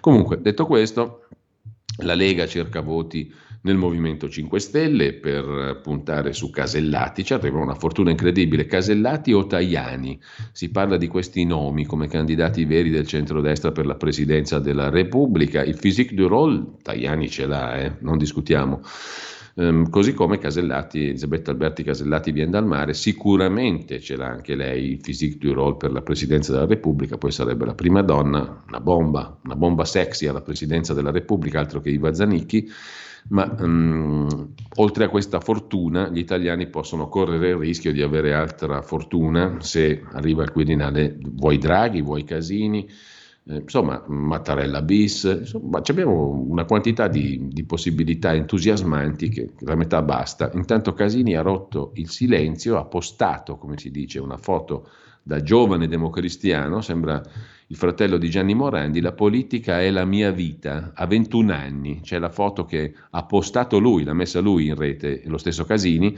eh, di lui da giovane, un giovane Pier Ferdinando Casini, la passione politica è la mia vita, scrive con due punti esclamativi per non sembrare troppo provinciale e avaro il buon Pier Ferdinando Casini, che ha messo una foto su Instagram, una foto in bianco e nero di lui da giovani, giovanissimo, scrive il Corriere, insomma, giovanissimo, giovane, a 21 anni, parla a un comizio della democrazia cristiana, una bella foto in bianco e nero del Casini, 21enne. La passione politica è la mia vita con due punti esclamativi. Ha messo su Casini su Instagram, pensate. La cautela del Premier Draghi di fronte agli scenari che cambiano in fretta, posso solo assistere. Di Maio che si muove per Draghi, l'asse col PD per non far cadere il governo e poi il ricovero di Berlusconi ha avuto un'infezione. Berlusconi lo raccontano, scrive il Corriere, triste, depresso, alterna rabbia a scoramento. In più si è beccato un'infezione e sta ancora al San Raffaele, il povero Silvio. Mentre eh, lasciamo il Corriere della Sera con altre due pagine dedicate ai locali che stanno intorno a noi, qui noi sotto non vediamo nulla ma vediamo tutto, da, questa, da questo seminterrato da cui trasmettiamo la rassegna stampa in questi giorni, fino a che non verrà eletto il Presidente della Repubblica e il Corriere ci fa sopra un pezzo sui locali, la pizzeria da Michele, i due ladroni, la Ganà, Marchese, Pass Station, eccetera, eccetera, dove si ritrovano eh, coloro che eleggeranno l'illuminato capo dello Stato della Repubblica Italiana. Selfie, buvette, ordini di voto, la giornata dei peones e andiamo a vedere anche Repubblica, nonché la stampa. Dopodiché ci reputiamo soddisfatti delle qui- quirinalate e andiamo a vedere i quotidiani, o meglio gli articoli del giorno. Sulla Repubblica, oltre all'ombra di Casellati, sfiorisce la rosa di destra per il Quirinale, oggi c'è l'ipotesi del conclave, il centrodestra ha lanciato i tre, i tre gabbadei, Moratti, Pera e Nordio, ma i giallorossi li hanno bocciati gabbadeisticamente, senza proporne altri. Gelo su Frattini, in calo le chance di Draghi, scrive Repubblica, resta l'opposizione di 5 Stelle Lega a Draghi al Quirinale e Renzi commenta, si perde tempo, manca la regia. Salvini vuole tentare Conte e Renzi con la carta Casellati, scrive ancora Repubblica, e, e questa è proprio bella però, eh? a pagina 5 c'è uno sgub di Filippo Ceccarelli, Salvini promise al papete a Elisabetta Alberti Casellati vien dal mare, cara Elisabetta, ti farò presidente dalla sua scorta che sperona quella di Mattarella ai premi accumulati ai voli di Stato, ascesa e incidenti di percorso di Casellati. Frattini, ex atlantista innamorato della Russia, non ce la farà mai. Sospetti del PD sulle mosse di Conte, al lavoro nel Partito Democratico le fronde anti-Draghi, scrive Repubblica, i dubbi di Letta sulla lealtà di Giuseppe Conte, ma Letta si sarebbe domandato, mi posso ancora fidare di te? E quello gli ha risposto chiaramente, come Renzi, Stai sereno, vai sereno Enrico. Da Franceschini a Lotti nel centro-sinistra cresce il tifo per Casini. Al centro-sinistra piace Casini, piace anche al centro-destra, ma soprattutto piace agli italiani, italiani e italiane, Casini, che è un nome, un programma. Ora il Premier si muove sotto traccia per rientrare in gioco. Dal quinto scrutinio ci informa tuttavia Repubblica. Cioè Draghi se ne sta lì quac quac, come direbbe Carlo Porta, 4-4 per rientrare in gioco dal quinto scrutinio. Incontri riservati del capo del governo, Draghi, nuovi colloqui con Letta e Salvini in attesa di sentire Berlusconi, voci di un contatto anche con Casini. Al secondo giro Mattarella è stato il più votato, Zaia si è convertito al dialetto napoletano, ha detto adda passà nuttata, che è un proverbio tipico trevigiano, e poi a ognuno il suo iago, scrive Francesco Bei, da cari amici a sabotatori nell'ombra. Ma l'avete scoperto cosa diavolo è il Gabbadeo? Il Gabbadeo che è il protagonista indubbio del voto sulla presidenza della Repubblica. Lo stallo fa male alla ripresa, Draghi al colle avrebbe meno potere, dice Daniel Gross, economista tedesco che dirige a Bruxelles il Center for European Policy Research, uno dei più prestigiosi pensatori o think tank dell'Europa. Ha sempre rivolto uno sguardo benigno all'Italia. Com'è benigno Daniel Gross, non è benigno nessuno. Effettivamente, chiudiamo la Trimurti Quirinalizia con la stampa di Torino, ovviamente. Partiamo diligentemente da pagina 2, il colle è un rebus, seconda fumata nera, trattative tra i partiti in stallo, il centrodestra propone la rosa, il centrosinistra la fa subito appassire, Moratti per Nordio. Il grande sfascio è il titolo del pezzo a pagina 3 della principessa del retroscena della stampa Annalisa Crea. La platea degli elettori si muove alla cieca nel gioco al massacro dei leader. Salvini insiste con Draghi sul Viminale, il Partito Democratico è diviso su Casini e Amato. Letta vuole bruciare la terna di Lega.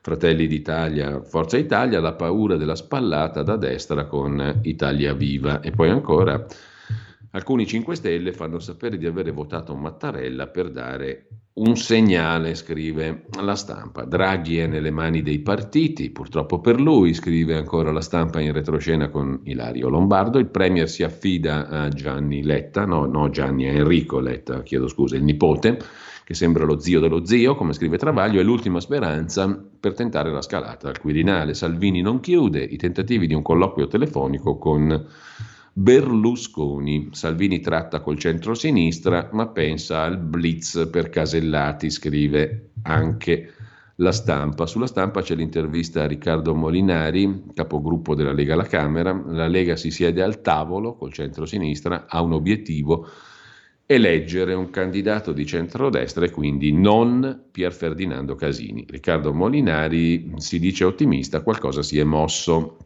Rispetto agli scorsi giorni, dice Molinari alla stampa, c'è un passo avanti. Abbiamo presentato la rosa, il centro-sinistra non ha chiuso pregiudizialmente, dunque ci si può sedere attorno a un tavolo e discutere, cioè sostanzialmente si diceva che nella Prima Repubblica c'erano tutti i vari rituali, eccetera. Adesso siamo combinati come? Molto meglio, cioè in pratica il centrodestra fa una rosa di nomi soltanto per sedersi con quegli altri, per giustificare che poi si siedono con quegli altri. Eh, ma mi sembra una roba, una roba di una finezza di una raffinatezza straordinaria, neanche in Persia erano, erano, così raffinati. Cioè io faccio tre nomi, quegli altri li bocciano, il tutto serve a parlarci. Non potevano parlarsi direttamente senza fare tre nomi e fargli fare tre figure da pirla a ciascuno dei tre nomi presentati, no. Bisogna fare tre nomi per sentirseli bocciare per poi sedersi intorno al tavolo famoso, famoso tavolo cui, intorno al quale discutere. Hanno fatto meglio quelli là del PD l'altro giorno che il tavolo non ce l'avevano nemmeno, si sono messi in cerchio senza tavolo, almeno una novità. Comunque, c'è una questione tattica, dice il presidente dei deputati leghisti Riccardo Molinari alla stampa di Torino. È ovvio che non possono dire subito che magari qualche nome gli va bene, quelli del centro-sinistra, la prima repubblica. Lasciamo perdere, nelle settimane scorse hanno detto che non si sarebbero seduti al tavolo se non si toglieva la candidatura di Berlusconi. Poi che non poteva andare bene alcun nome della destra, oggi dicono che sono disposti a trattare. Mi sembra un progresso, dice ottimisticamentissimamente Molinari, anche perché se dovessero porre gli ennesimi veti definitivi anche su questi nomi, vorrebbe dire che non sono affatto disposti a trattare. La terza votazione, altre schede bianche. Bah, si vedrà, i leader finalmente si incontreranno, osserva Molinari, dubito che si possa arrivare in fretta a una soluzione, si inizierà a ragionare dalla quarta votazione. Vediamo come andrà l'incontro tra i leader, sappiamo che il centrodestra parte da un vantaggio, i leader c'è una, una E di troppo, che croce in questa parola, ma comunque sappiamo che il centrodestra parte da un vantaggio e la possibilità di far passare un nostro candidato c'è, ma è prematuro parlarne. Su quali basi si apre il tavolo? Il tavolo del confronto. Viva la Prima Repubblica. Noi abbiamo fatto tre nomi che non sono di partito, ma della nostra area culturale, dice Molinari. Noi crediamo che il Presidente possa essere non crediamo, chiedo scusa, che il Presidente possa essere solo di centro-sinistra. Se loro accettano questa idea e tratteranno su questi nomi o su altre soluzioni, allora si può sbloccare qualcosa. Perché nella rosa non c'è la Presidente del Senato eh, Maria Elisabetta Alberti Casellati? Perché lei e Tajani, risponde Molinari, rivestono ruoli di alto prestigio, sono candidabili di per sé, non hanno bisogno di entrare nella rosa. Nella rosa ci entrano solo quegli altri, insomma, quelli, quelli, di meno. Quindi li potremmo ritrovare più avanti, non si può escludere, eh, risponde Molinari. C'è una trattativa sul Presidente e una sul governo? No.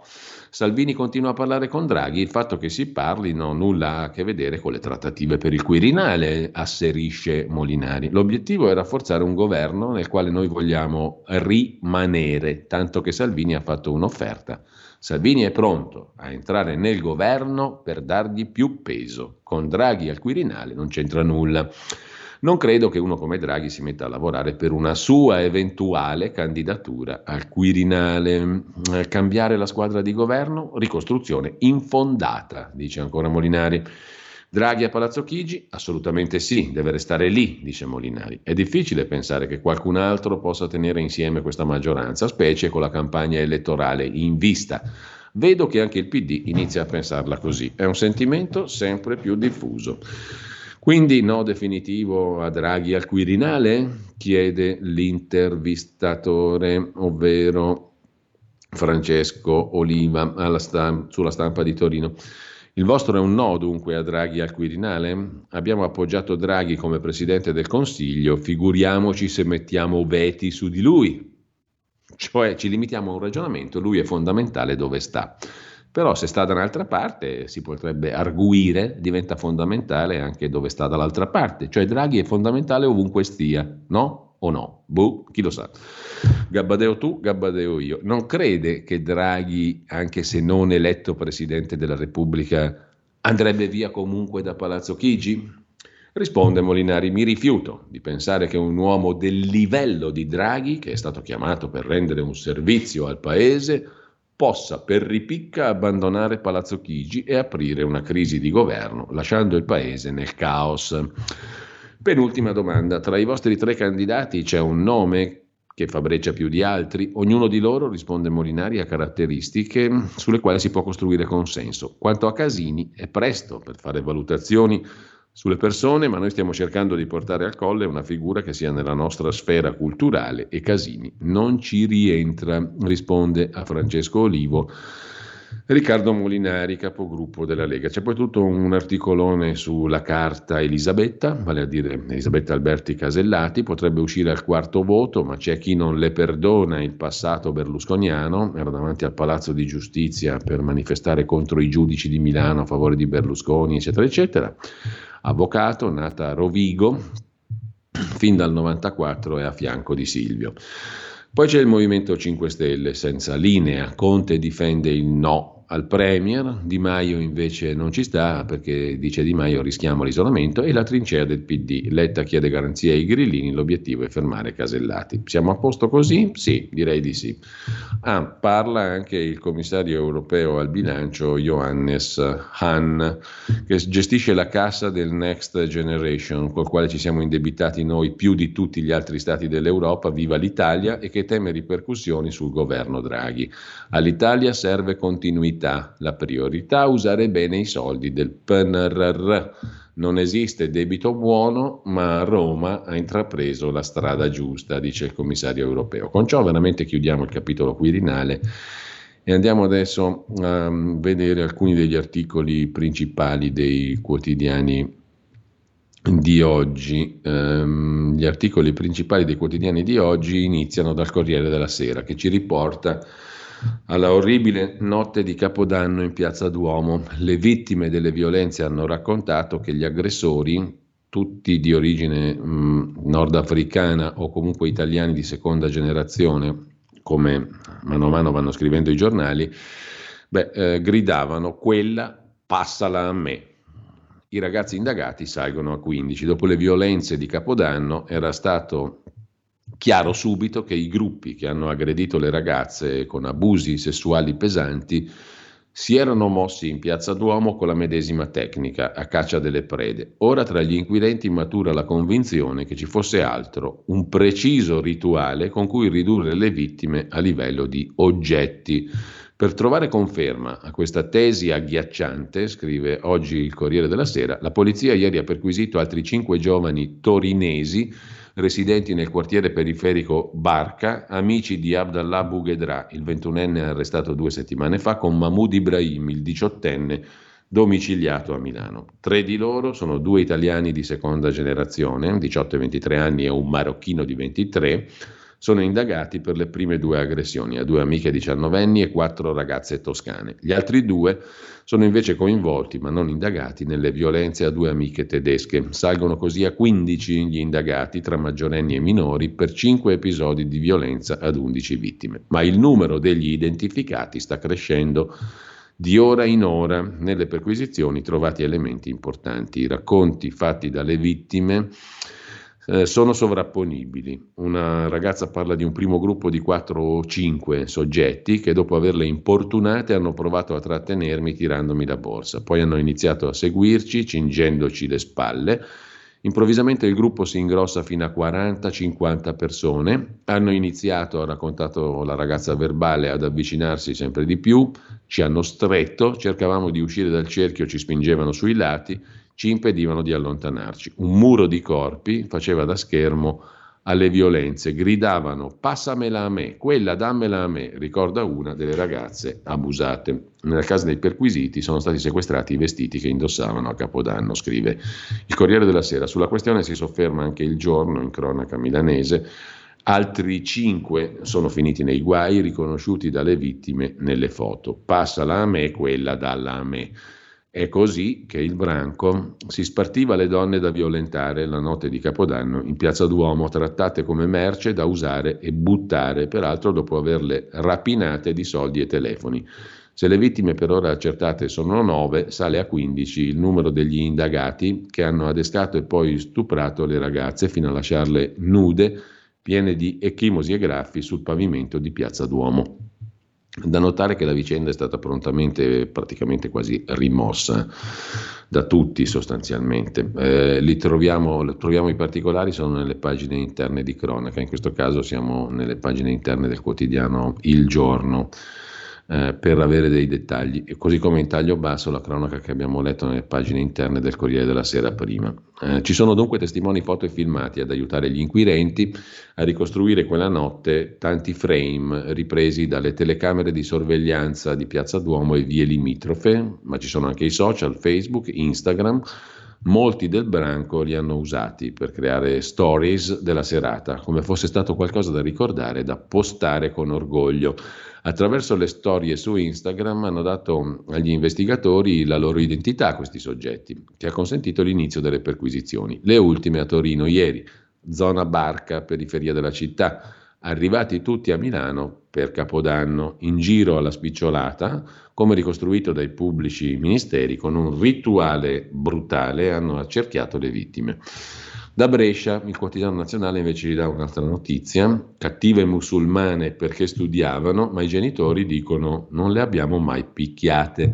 Né violenza né imposizione né obbligo di sposarsi. Hanno negato ogni addebito i genitori e il fratello di una studentessa 25enne pakistana scappata da casa, quel di Brescia, per fuggire dai soprusi e dalle vessazioni della famiglia integralista e maschilista. La storia della giovane, che ha anche in tasca una laurea come assistente sociale alla cattolica, è una storia di ribellione e di coraggio, che è l'ennesima purtroppo storia di ribellione e di coraggio, ma lasciamo il quotidiano nazionale con un'altra vicenda emblematica di come si sta vivendo a Milano. La vicenda la racconta un 35enne, siamo tra Piazza Ascoli e Viale Abruzzi, non è certo periferia della periferia, tutt'altro, è la circonvallazione di Viale Abruzzi. Io pestato senza motivo da una baby gang. Il 35enne si è salvato salendo su un taxi in Viale Abruzzi. Hanno cercato anche di accoltellarmi, dice l'uomo, sembrava un film dell'orrore. Ripeto, tra Piazza Ascoli e Viale Abruzzi, i milanesi sanno bene dov'è, non è periferia, per niente. Quei ragazzi erano in 15, mi hanno preso a pugni sul volto, uno ha cercato di accoltellarmi. La mia salvezza un taxi. Sono riuscito a salire mentre mi inseguivano e mi sono fatto accompagnare all'ospedale, col viso gonfio e il cuore a mille, dice Sergio, nome di fantasia, 35 anni. La notte tra sabato e domenica si è ritrovato accerchiato da un gruppo di giovanissimi mentre camminava verso un'automobile del car sharing. Ero stato a cena fuori, zona Porta Venezia, stavo andando a raggiungere una macchina prenotata con una app, era più o meno l'una di notte tra Piazza Ascoli e Via Tiepolo, di fronte al liceo Virgilio. Sono passato in mezzo ad alcuni ragazzi, avranno avuto tra i 16 e i 18 anni, a prima vista di origine nordafricana, parlavano tra loro in italiano, li ho ignorati Ecco, qualcuno poi continuerà a dire che è inutile dire che sono di origine nordafricana, invece va detto e va sottolineato perché per un motivo molto semplice, perché questo sta diventando un problema sociale e politico eh, e culturale, se vogliamo ampliare il raggio. Cioè, cioè questo problema, i, i cosiddetti italiani di seconda generazione stanno facendo casino perché qua in effetti forse non si trovano tanto a loro agio. Cambino paese, vadano da un'altra parte, verrebbe da dire, però il problema c'è è inutile girarci intorno, il problema c'è. Chiamatelo rischio banlieue, chiamatelo come vi pare, ma il problema c'è. Avranno avuto tra i 16 e i 18 anni, di origine nordafricana a prima vista, racconta l'uomo, parlavano tra loro in italiano. Io li ho ignorati, ma quattro di loro si sono staccati dalla comitiva e mi hanno seguito. Uno mi ha spintonato e insultato. Ho pensato a un tentativo di furto, ma non mi ha chiesto nulla e non ha provato neanche a prendermi portafoglio o telefono. Ho cercato di allontanarmi, ho ricevuto un pugno in pieno viso. Non ho reagito Gli amici hanno dissuaso il tizio dal continuare, constatando che io ero più alto e robusto di lui, ma si sono aggiunti altri componenti del gruppo, rimasti in un primo momento in disparte, hanno provato a sferrarmi altri pugni e calci. A quel punto mi sono messo a correre nella direzione opposta, nell'intento di tornare verso Porta Venezia, più animato e pieno di persone, ma mi hanno raggiunto e mi hanno colpito con altri pugni. Erano in 15 ad accerchiarmi. Io per fortuna non sono mai caduto, sono riuscito a divincolarmi. All'improvviso uno di loro ha tirato fuori il coltello, ha provato a ferirmi. Ho evitato la lama per un soffio. Ho raggiunto Viale Abruzzi. A quel punto l'uomo nota alcune auto ferme al semaforo, si sbraccia per chiedere aiuto, ma nessuno mi ha aperto lo sportello. Col senno di poi capisco gli automobilisti, non potevano sapere che fossi inseguito, in pericolo, ma in quel momento ero terrorizzato e mi sembrava di essere in un film horror. A un certo punto il 35enne nota un taxi fermo, salgo su quella macchina, i ragazzi, racconta l'uomo, sono rimasti per un po' ad alcuni metri di distanza, poi sono andati via. Nel frattempo erano arrivate altre auto. Mi sono fatto accompagnare dal tassista al Fate Bene Fratelli all'ospedale. Questo succede talora a Milano. Purtroppo non succedeva così spesso fino a poco tempo fa. La situazione è peggiorata, c'è poco da fare. Andiamo invece a Venturina Terme, Livorno, mio figlio aggredito perché ebreo, ha 12 anni e non dimenticherà mai, scrive il quotidiano nazionale, sputi e calci da due ragazze femmine di 15 anni. Devi morire nei forni, ebreo di merda, dicevano le due ragazze. Il padre del dodicenne sconvolto dice nessuno lo ha difeso non ho più lacrime, non bisogna far finta di niente, ciò che è accaduto è un atto atroce, le leggi razziali sono iniziate così, racconta il papà della vittima. Chiederemo aiuto a una psicologa, sono distrutto, eh, rivedo il mio figlio che si toglie gli sputi dalla giacca. Contro l'odio razziale bisogna fare di più. Vado nelle scuole a parlare della Shoah, racconta l'uomo. Mentre Sempre rimanendo in tema di vicende tipicamente italiane, giustizia lenta, vi ricordate il disastro di Pioltello, il disastro ferroviario, 25 gennaio del 2018, siamo nel 22, dopo quattro anni, tutto da fare. Il processo fra virus, consulenze complicate e ritardi è ancora soltanto all'inizio. Quattro anni sono passati, l'andatura è più che lenta. Da capire se verrà accettata la proposta di un patteggiamento a 48 mesi per un tecnico. Per il disastro ferroviario del 2018 ancora tutto da fare. C'è un'altra vicenda giudiziaria, ve la ricorderete forse, da Crema, in provincia di Cremona, in Lombardia. Alessandro Pasini il presunto killer, e Sabrina Beccalli, la vittima. Pasini è stato assolto per mancanza di prove, clamoroso errore nelle indagini. Ritiene il giudice che non si possa provare, al di là di ogni ragionevole dubbio, la responsabilità di Alessandro Pasini come autore dell'omicidio di Sabrina Beccalli. In pratica non ci sono prove.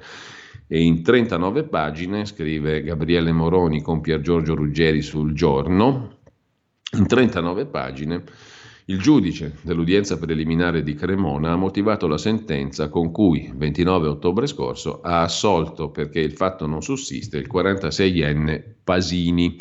Il GUP riserva una notazione severa a una circostanza, il corpo della vittima scambiato per la carcassa di un cane e distrutto in discarica. L'indagine, scrive il GUP, è stata viziata da un clamoroso errore verificatosi nelle fasi iniziali e ha determinato la irrimediabile dispersione di gran parte dei resti della donna, impedendo di accertare il meccanismo del decesso. Altra storia terrificante di giustizia, l'infermiera Fausta Bonino, in primo grado per lei l'ergastolo, per dieci morti sospette in quel di Piombino in Toscana, è stata assolta dalle accuse di omicidio. Ora i familiari delle vittime si sfogano dopo l'assoluzione della donna. Se non è stata quell'infermiera, diteci chi ha ucciso, perché questo pare fuori di dubbio, sono stati proprio uccisi i nostri cari, dicono appunto i familiari dei deceduti. Il figlio di un'anziana vittima dice era lì quando fu somministrata l'eparina. Il vice sindaco di Piombino Luigi Coppola commenta di sicuro il nostro territorio ha bisogno di più sicurezza sul fronte della sanità.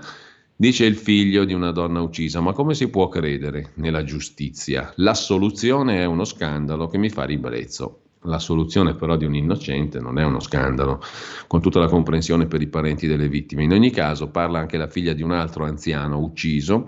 Sono attonita, esterrefatta, arrabbiata, non riesco a capire come sia stato possibile. Rimane la domanda se lei, Fausta Bonino, che era già stata dipinta come l'infermiera killer di Piombino, è stata assolta completamente perché il fatto non sussiste. Se lei è innocente, appunto, chi è stato ad ammazzare almeno 10 persone all'ospedale?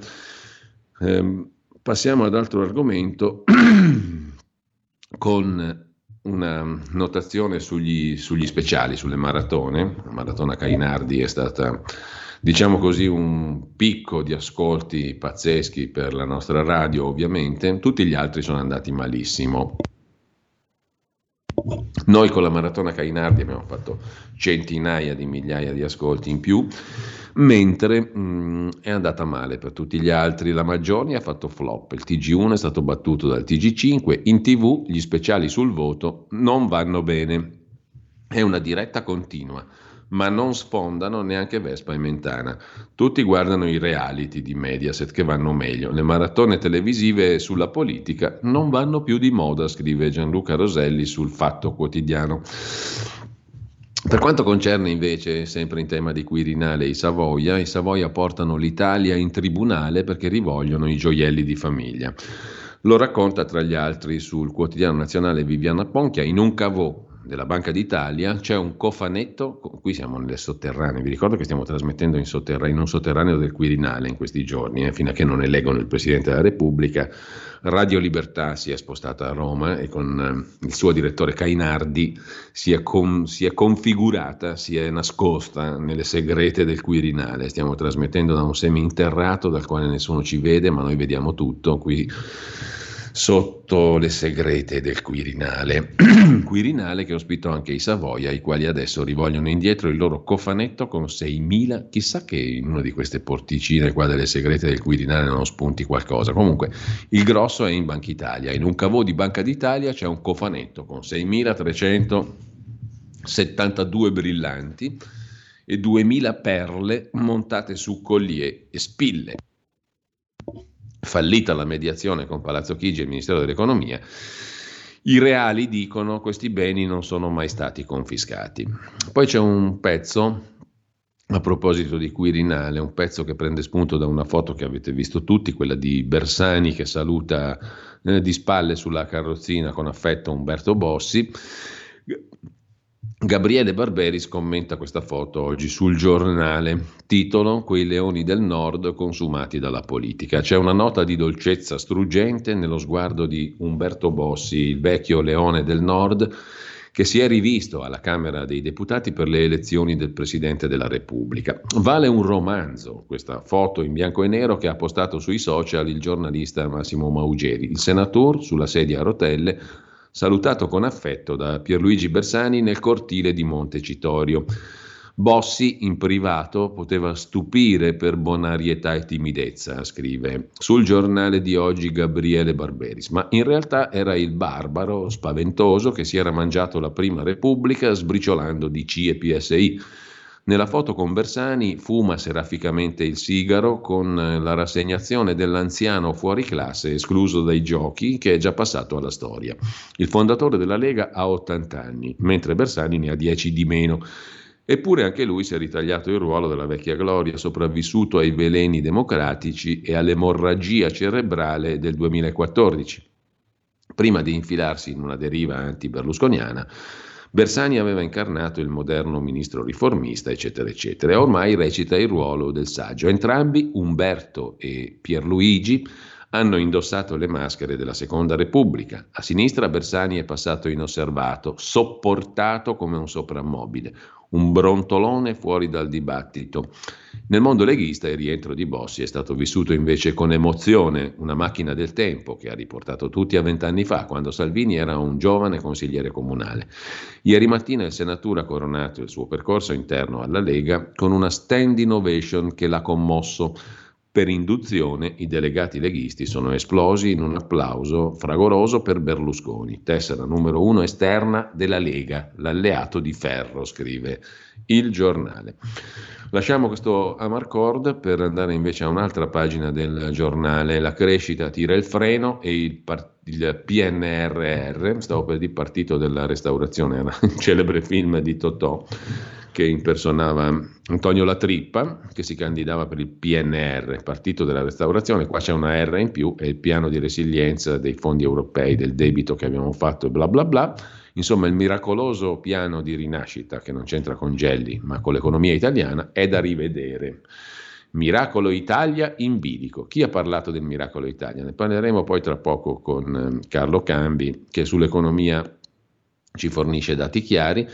Miracolo Italia in bilico, il Fondo Monetario Internazionale taglia il PIL a più 3,8%. Ci sono due articoli oggi di Carlo Cambi, sia su Panorama, il settimanale, sia sulla Verità. Ne parleremo tra poco. Intanto il ministro Giovannini ha detto che il caro materie prime è un bel problema per i cantieri, insomma il governo comincia a mettere le mani avanti anche sui miracoli di questo PNRR.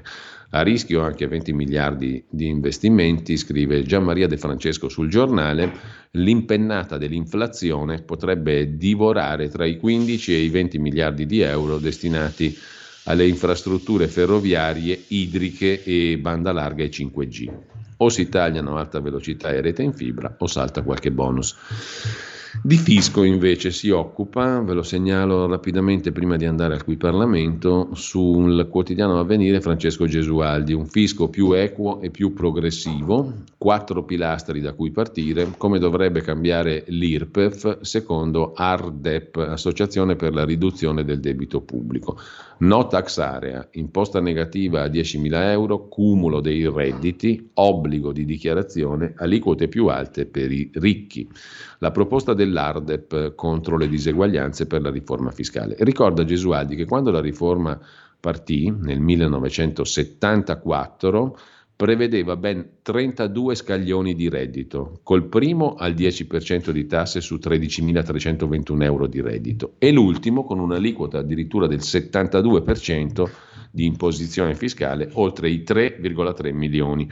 Oggi siamo scesi a 4 aliquote con una giungla di detrazioni e l'ultima riforma del 2007, rimasta in vigore fino al 21, aveva praticamente raddoppiato le aliquote medie fino a 33.000 euro, fatto crescere di 10-12 punti quelle applicate fino a 120.000 euro e di 1-10 punti quelle fino a 532.000 euro. Insomma, l'ultima riforma fiscale 2007 aveva bastonato il cosiddetto ceto medio perché il legislatore forse si era accorto che il 90% dei contribuenti italiani sta sotto i 50.000 euro di reddito e quindi per garantire gettito fiscale il legislatore aveva deciso di inasprire la pressione fiscale su queste fasce. Adesso dobbiamo agire un po' diversamente, scrive avvenire con Francesco Gesualdi. Prima o poi si, to- si dovrà riaffrontare il tema della eh, riforma fiscale.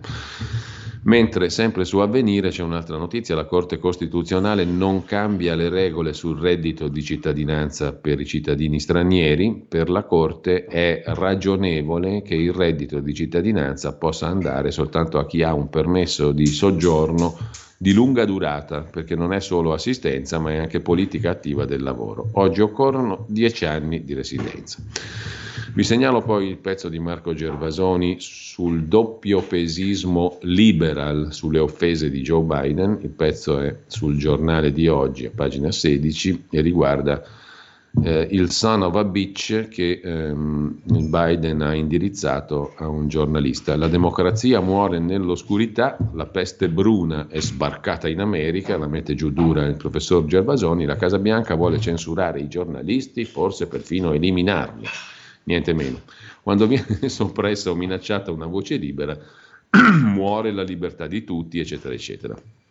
Mentre, sempre rimanendo agli articoli di oggi, su Repubblica c'è un interessante pezzo in pagina economica di Aldo Fontanarosa su ITA, la nuova Alitalia, che ha fretta di farsi comprare da MSC Mediterranean Shipping Company di Gianluigi Aponte, che però sta a Ginevra, un napoletano a Ginevra, e dalla Lufthansa tedesca. L'offerta è profittevole, dicono i vertici di ITA. La compagnia è valutata tra un miliardo e due e un miliardo e 400 milioni. Il governo va verso un Consiglio dei Ministri straordinario. Sulla stampa di ieri, martedì 25 gennaio, c'era un bel pezzo sulla grande scalata di Aponte, il napoletano a Ginevra, il combattente invisibile che ama le crociere e i cargo. Il fondatore di MSC, che è appunto Mediterranean Shipping Company, ha una, una divisione commerciale mh, di cargo e anche una divisione di crociere, sono mh, notevoli i dipendenti. MSC ha eh, circa 100.000 dipendenti, 15.000 dei quali in Italia, la maggior parte nella regione d'origine di Gianluigi Aponte, cioè la Campania. 30 miliardi di dollari di fatturato per il gruppo MSC, 641 navi di proprietà, 21 milioni di container trasportati l'anno scorso, 500 diversi porti scalati, dall'altra parte c'è anche la um, Lufthansa tedesca che ha circa 130.000 dipendenti, 136.000, un fatturato un pochino inferiore, ma comunque è un gruppo poderoso che si sta alleando con MSC. C'è un discreto pezzo, appunto, si capisce bene come abbia trovato i soldi eh, a Ponte, ma è diventato un big mondiale, ha sposato una svizzera il cui papà è stato uno dei fondatori dello Stato di Israele, Denat Diamant, la moglie di Aponte Raffaela Diamant, ricchissima, svizzera mh, di cittadinanza e lui appunto si è trasferito a Ginevra. La stampa di ieri con Teodoro Chiarelli dice non si è capito bene come ha trovato la liquidità all'inizio, ma adesso ce l'ha. Dobbiamo fermarci, ma intanto vi segnalo, sempre ieri ci è sfuggito, l'allarme di Banca d'Italia, cresce la mala economia, in particolare la Lombardia, che si conferma ai vertici della classifica di operazioni segnalate come operazioni finanziarie sospette, cioè riciclaggio, mala economia, mafia. La Lombardia è in testa, naturalmente è logico perché è una delle regioni più mh, sviluppate dal punto di vista economico in generale, mentre su Libero ieri c'era un articolo che non abbiamo citato, si moltiplicano soprattutto in Brianza gli attacchi alle chiese, imbrattate o bruciate, soltanto raid vandalici? si domandava ieri Massimo Sanvito su Libero in cronaca milanese, scritte ingiuriose, danneggiamenti e fiamme. Chiaro il sentimento antireligioso, ma ci fermiamo qui per poi risentirci tra non molto con Carlo Cambi discorretti alle 9.30 e qualcosa.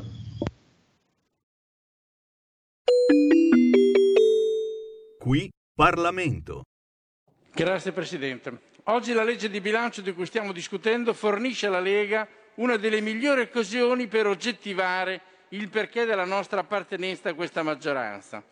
Una maggioranza anomala e oserei dire contro natura, ma la drammaticità degli eventi ci ha portato qua. Eventi non solo legati all'emergenza Covid, ma anche alla totale indeterminatezza e inidoneità del quadro politico nazionale. A volte dobbiamo fare uso e abuso di antistaminici per lenire le irritazioni di questa Commissione e nell'affermare ciò, Presidente, non credo di mancare di rispetto ai componenti dell'attuale maggioranza, nella consapevolezza che il disagio è ampiamente ricambiato. I concetti di bene e di male, di giusto e di sbagliato non hanno un valore assoluto e non sono uguali per tutti. Per questo in democrazia normalmente esistono forze di maggioranza e di minoranza, di governo e di opposizione. A volte eccezionalmente però le circostanze fanno saltare questo schema, come nel momento attuale. Se guardiamo appena dietro di noi, vediamo una fila interminabile di malestri e politiche sbagliate compiute dal precedente governo. Non ci troveremo qui se le mie affermazioni fossero infondate e non mi sembra il caso in questa sede di attizzare polemiche facendo l'elenco a supporto di quanto affermato, soprattutto perché quest'ultimo è a tutti ben noto. Ciò su cui ci interessa posare lo sguardo nell'analisi di questa legge di bilancio sono gli elementi che mancherebbero se la Lega non fosse il governo del Paese.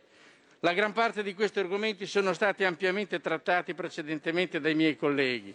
Per cui a me pone in questo intervento porre l'attenzione e trattare di una delle esigenze che sta più a cuore all'interna comunità nazionale e sulla quale la Lega ha da sempre mostrato una particolare attenzione e determinazione, la sicurezza, la sicurezza delle persone per bene. Per questo motivo proprio per ovviare anche a malestri fatti dalla precedente legislatura in cui sono stati, con la riforma del pubblico impiego, tagliati oltre 40.000 uomini nell'apparato della sicurezza, sono stato stabilito e stanziato un fondo da 500 milioni dal 2022 al 2032 per assunzioni straordinarie in deroga e per l'implementazione delle dotazioni organiche per le forze di polizia ordinamento civile e militare e per i vigili del fuoco. 10 milioni per il 2022 per l'integrazione delle polizze assicurative, per la tutela legale e la responsabilità civile verso terzi per i rischi professionali derivanti dalla specificità della funzione.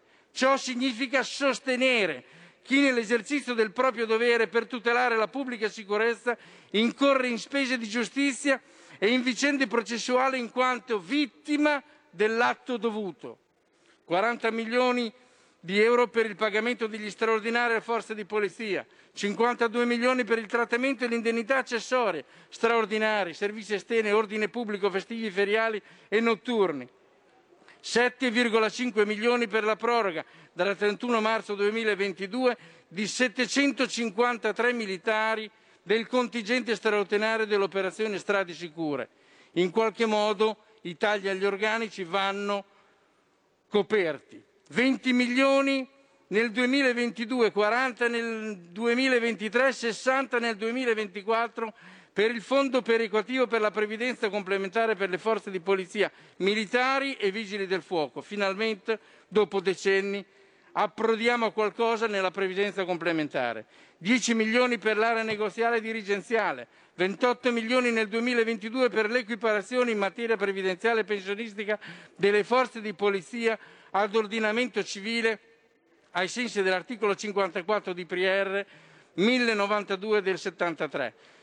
Tutte queste manovre, queste operazioni hanno consentito la chiusura anche dell'accordo nazionale quadro del contratto di lavoro che prevede una retribuzione fissa circa di 105 euro medi pro capite.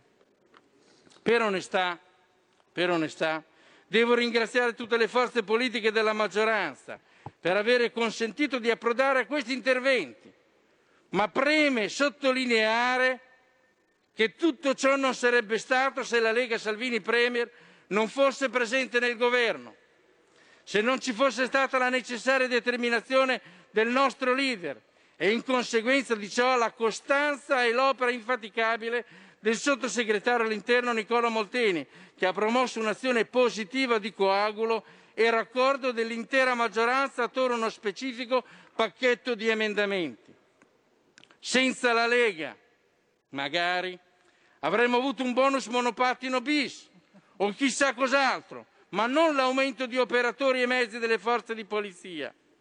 Forse, forse un loro ritardato pensionamento con un conseguente blocco di nuove assunzioni. Ma ecco perché facciamo parte di questa maggioranza e tendiamo sino a quando non cambieranno le circostanze condizionare il più possibile nella direzione che più ci è propria e nell'interesse degli italiani. Magari, magari la Lega potesse determinare interamente gli eventi collegati all'azione di governo con tutto il centrodestra. Qui Parlamento.